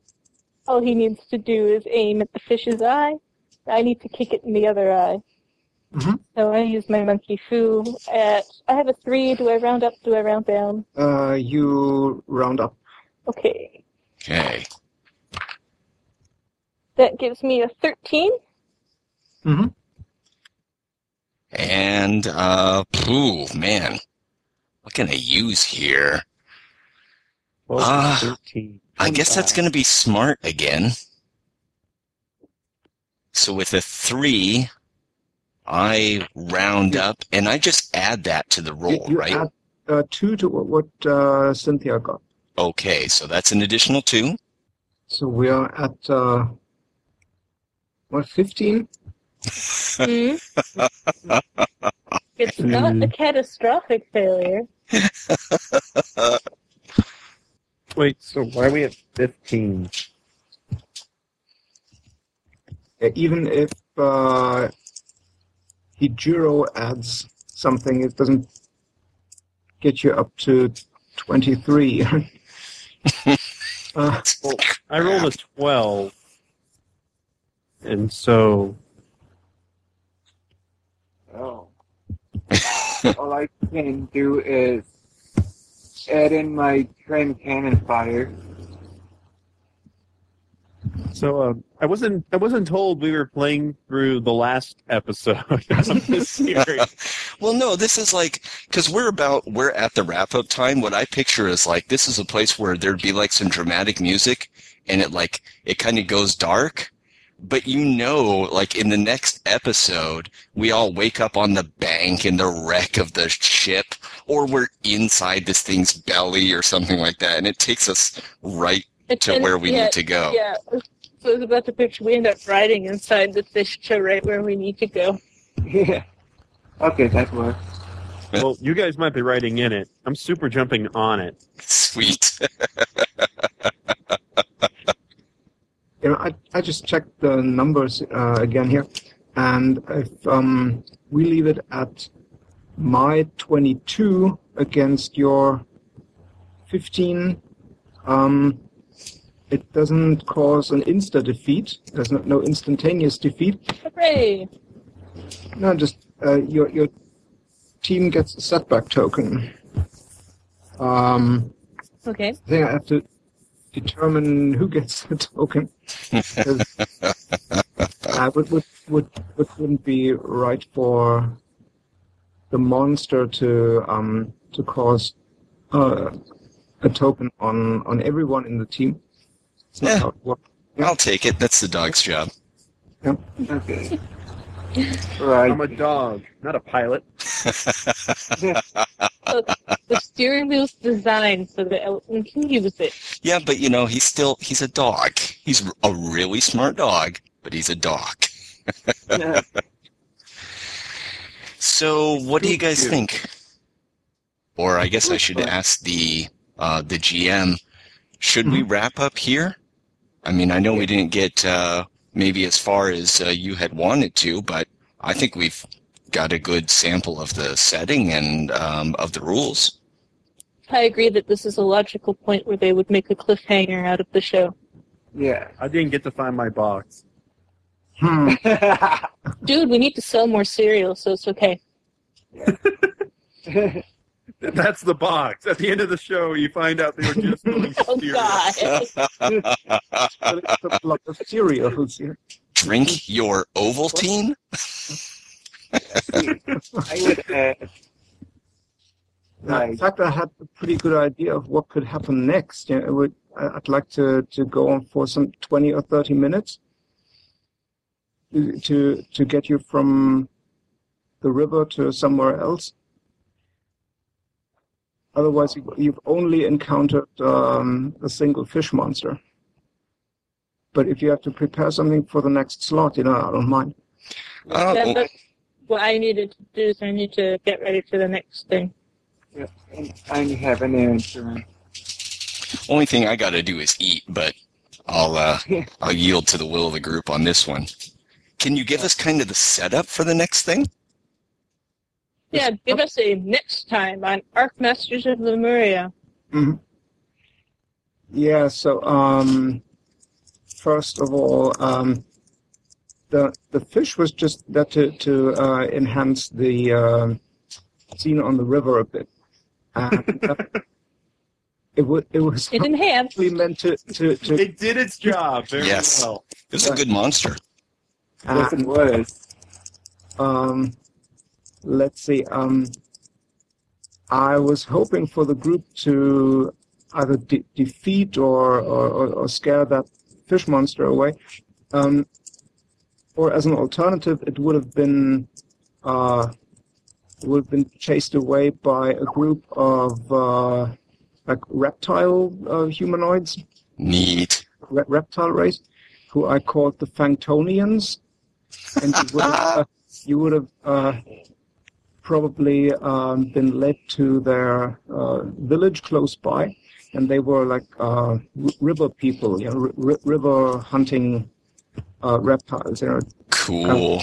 bi- bipedal crocodiles, and they had been in charge of keeping that mysterious uh, lock. You know, it was a, a huge ashlar, and um, it was not from their civilization, but they've been in charge of it.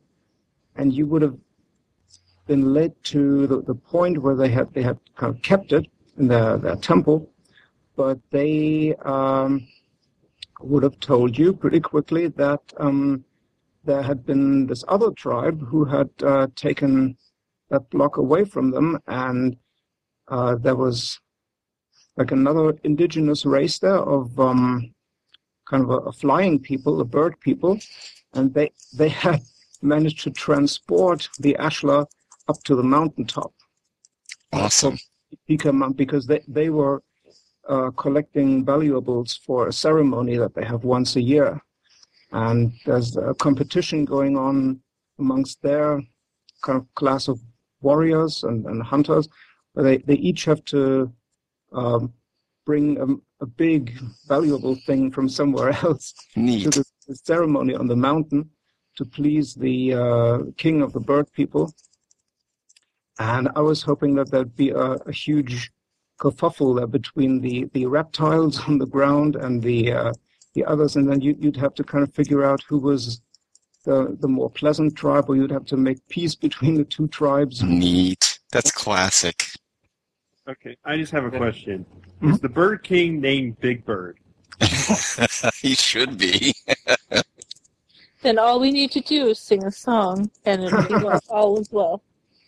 I, I just imagine Big Bird from Sesame Street on a throne there in a, in a nine Wearing a Burger King crown. castle there with Snuffleupagus is his right hand man. No, man, that's a, that's a cool setup. The the the uh, the Grouch is uh, in his can at the entrance to the King's Hall. Um, I put the link up to that cartoon that uh, this setting kind of reminded me of. It's in the same vein, Right. and uh, you can find it on the internet if you want to watch it. Mhm. It's an uninhabited planet survive. hmm But it doesn't seem like they need much survival. I think it works better if you think of there being like a colon between uninhabited planet and survive. Yeah. It's it's English. What do you want? Uh, well, I mean, like they have anti-gravity basketball and all of this other stuff. Mm-hmm. What are they just look at surviving it. from? I just Well, if at you it. watch the series, you'll understand where the title comes from. Okay. I Well, just see the main character of My Hime and then a character from Sonic right behind her. yeah. That's the um, inevitable animal friend slash helper robot. Yep. Well, I'm gonna talk to y'all later.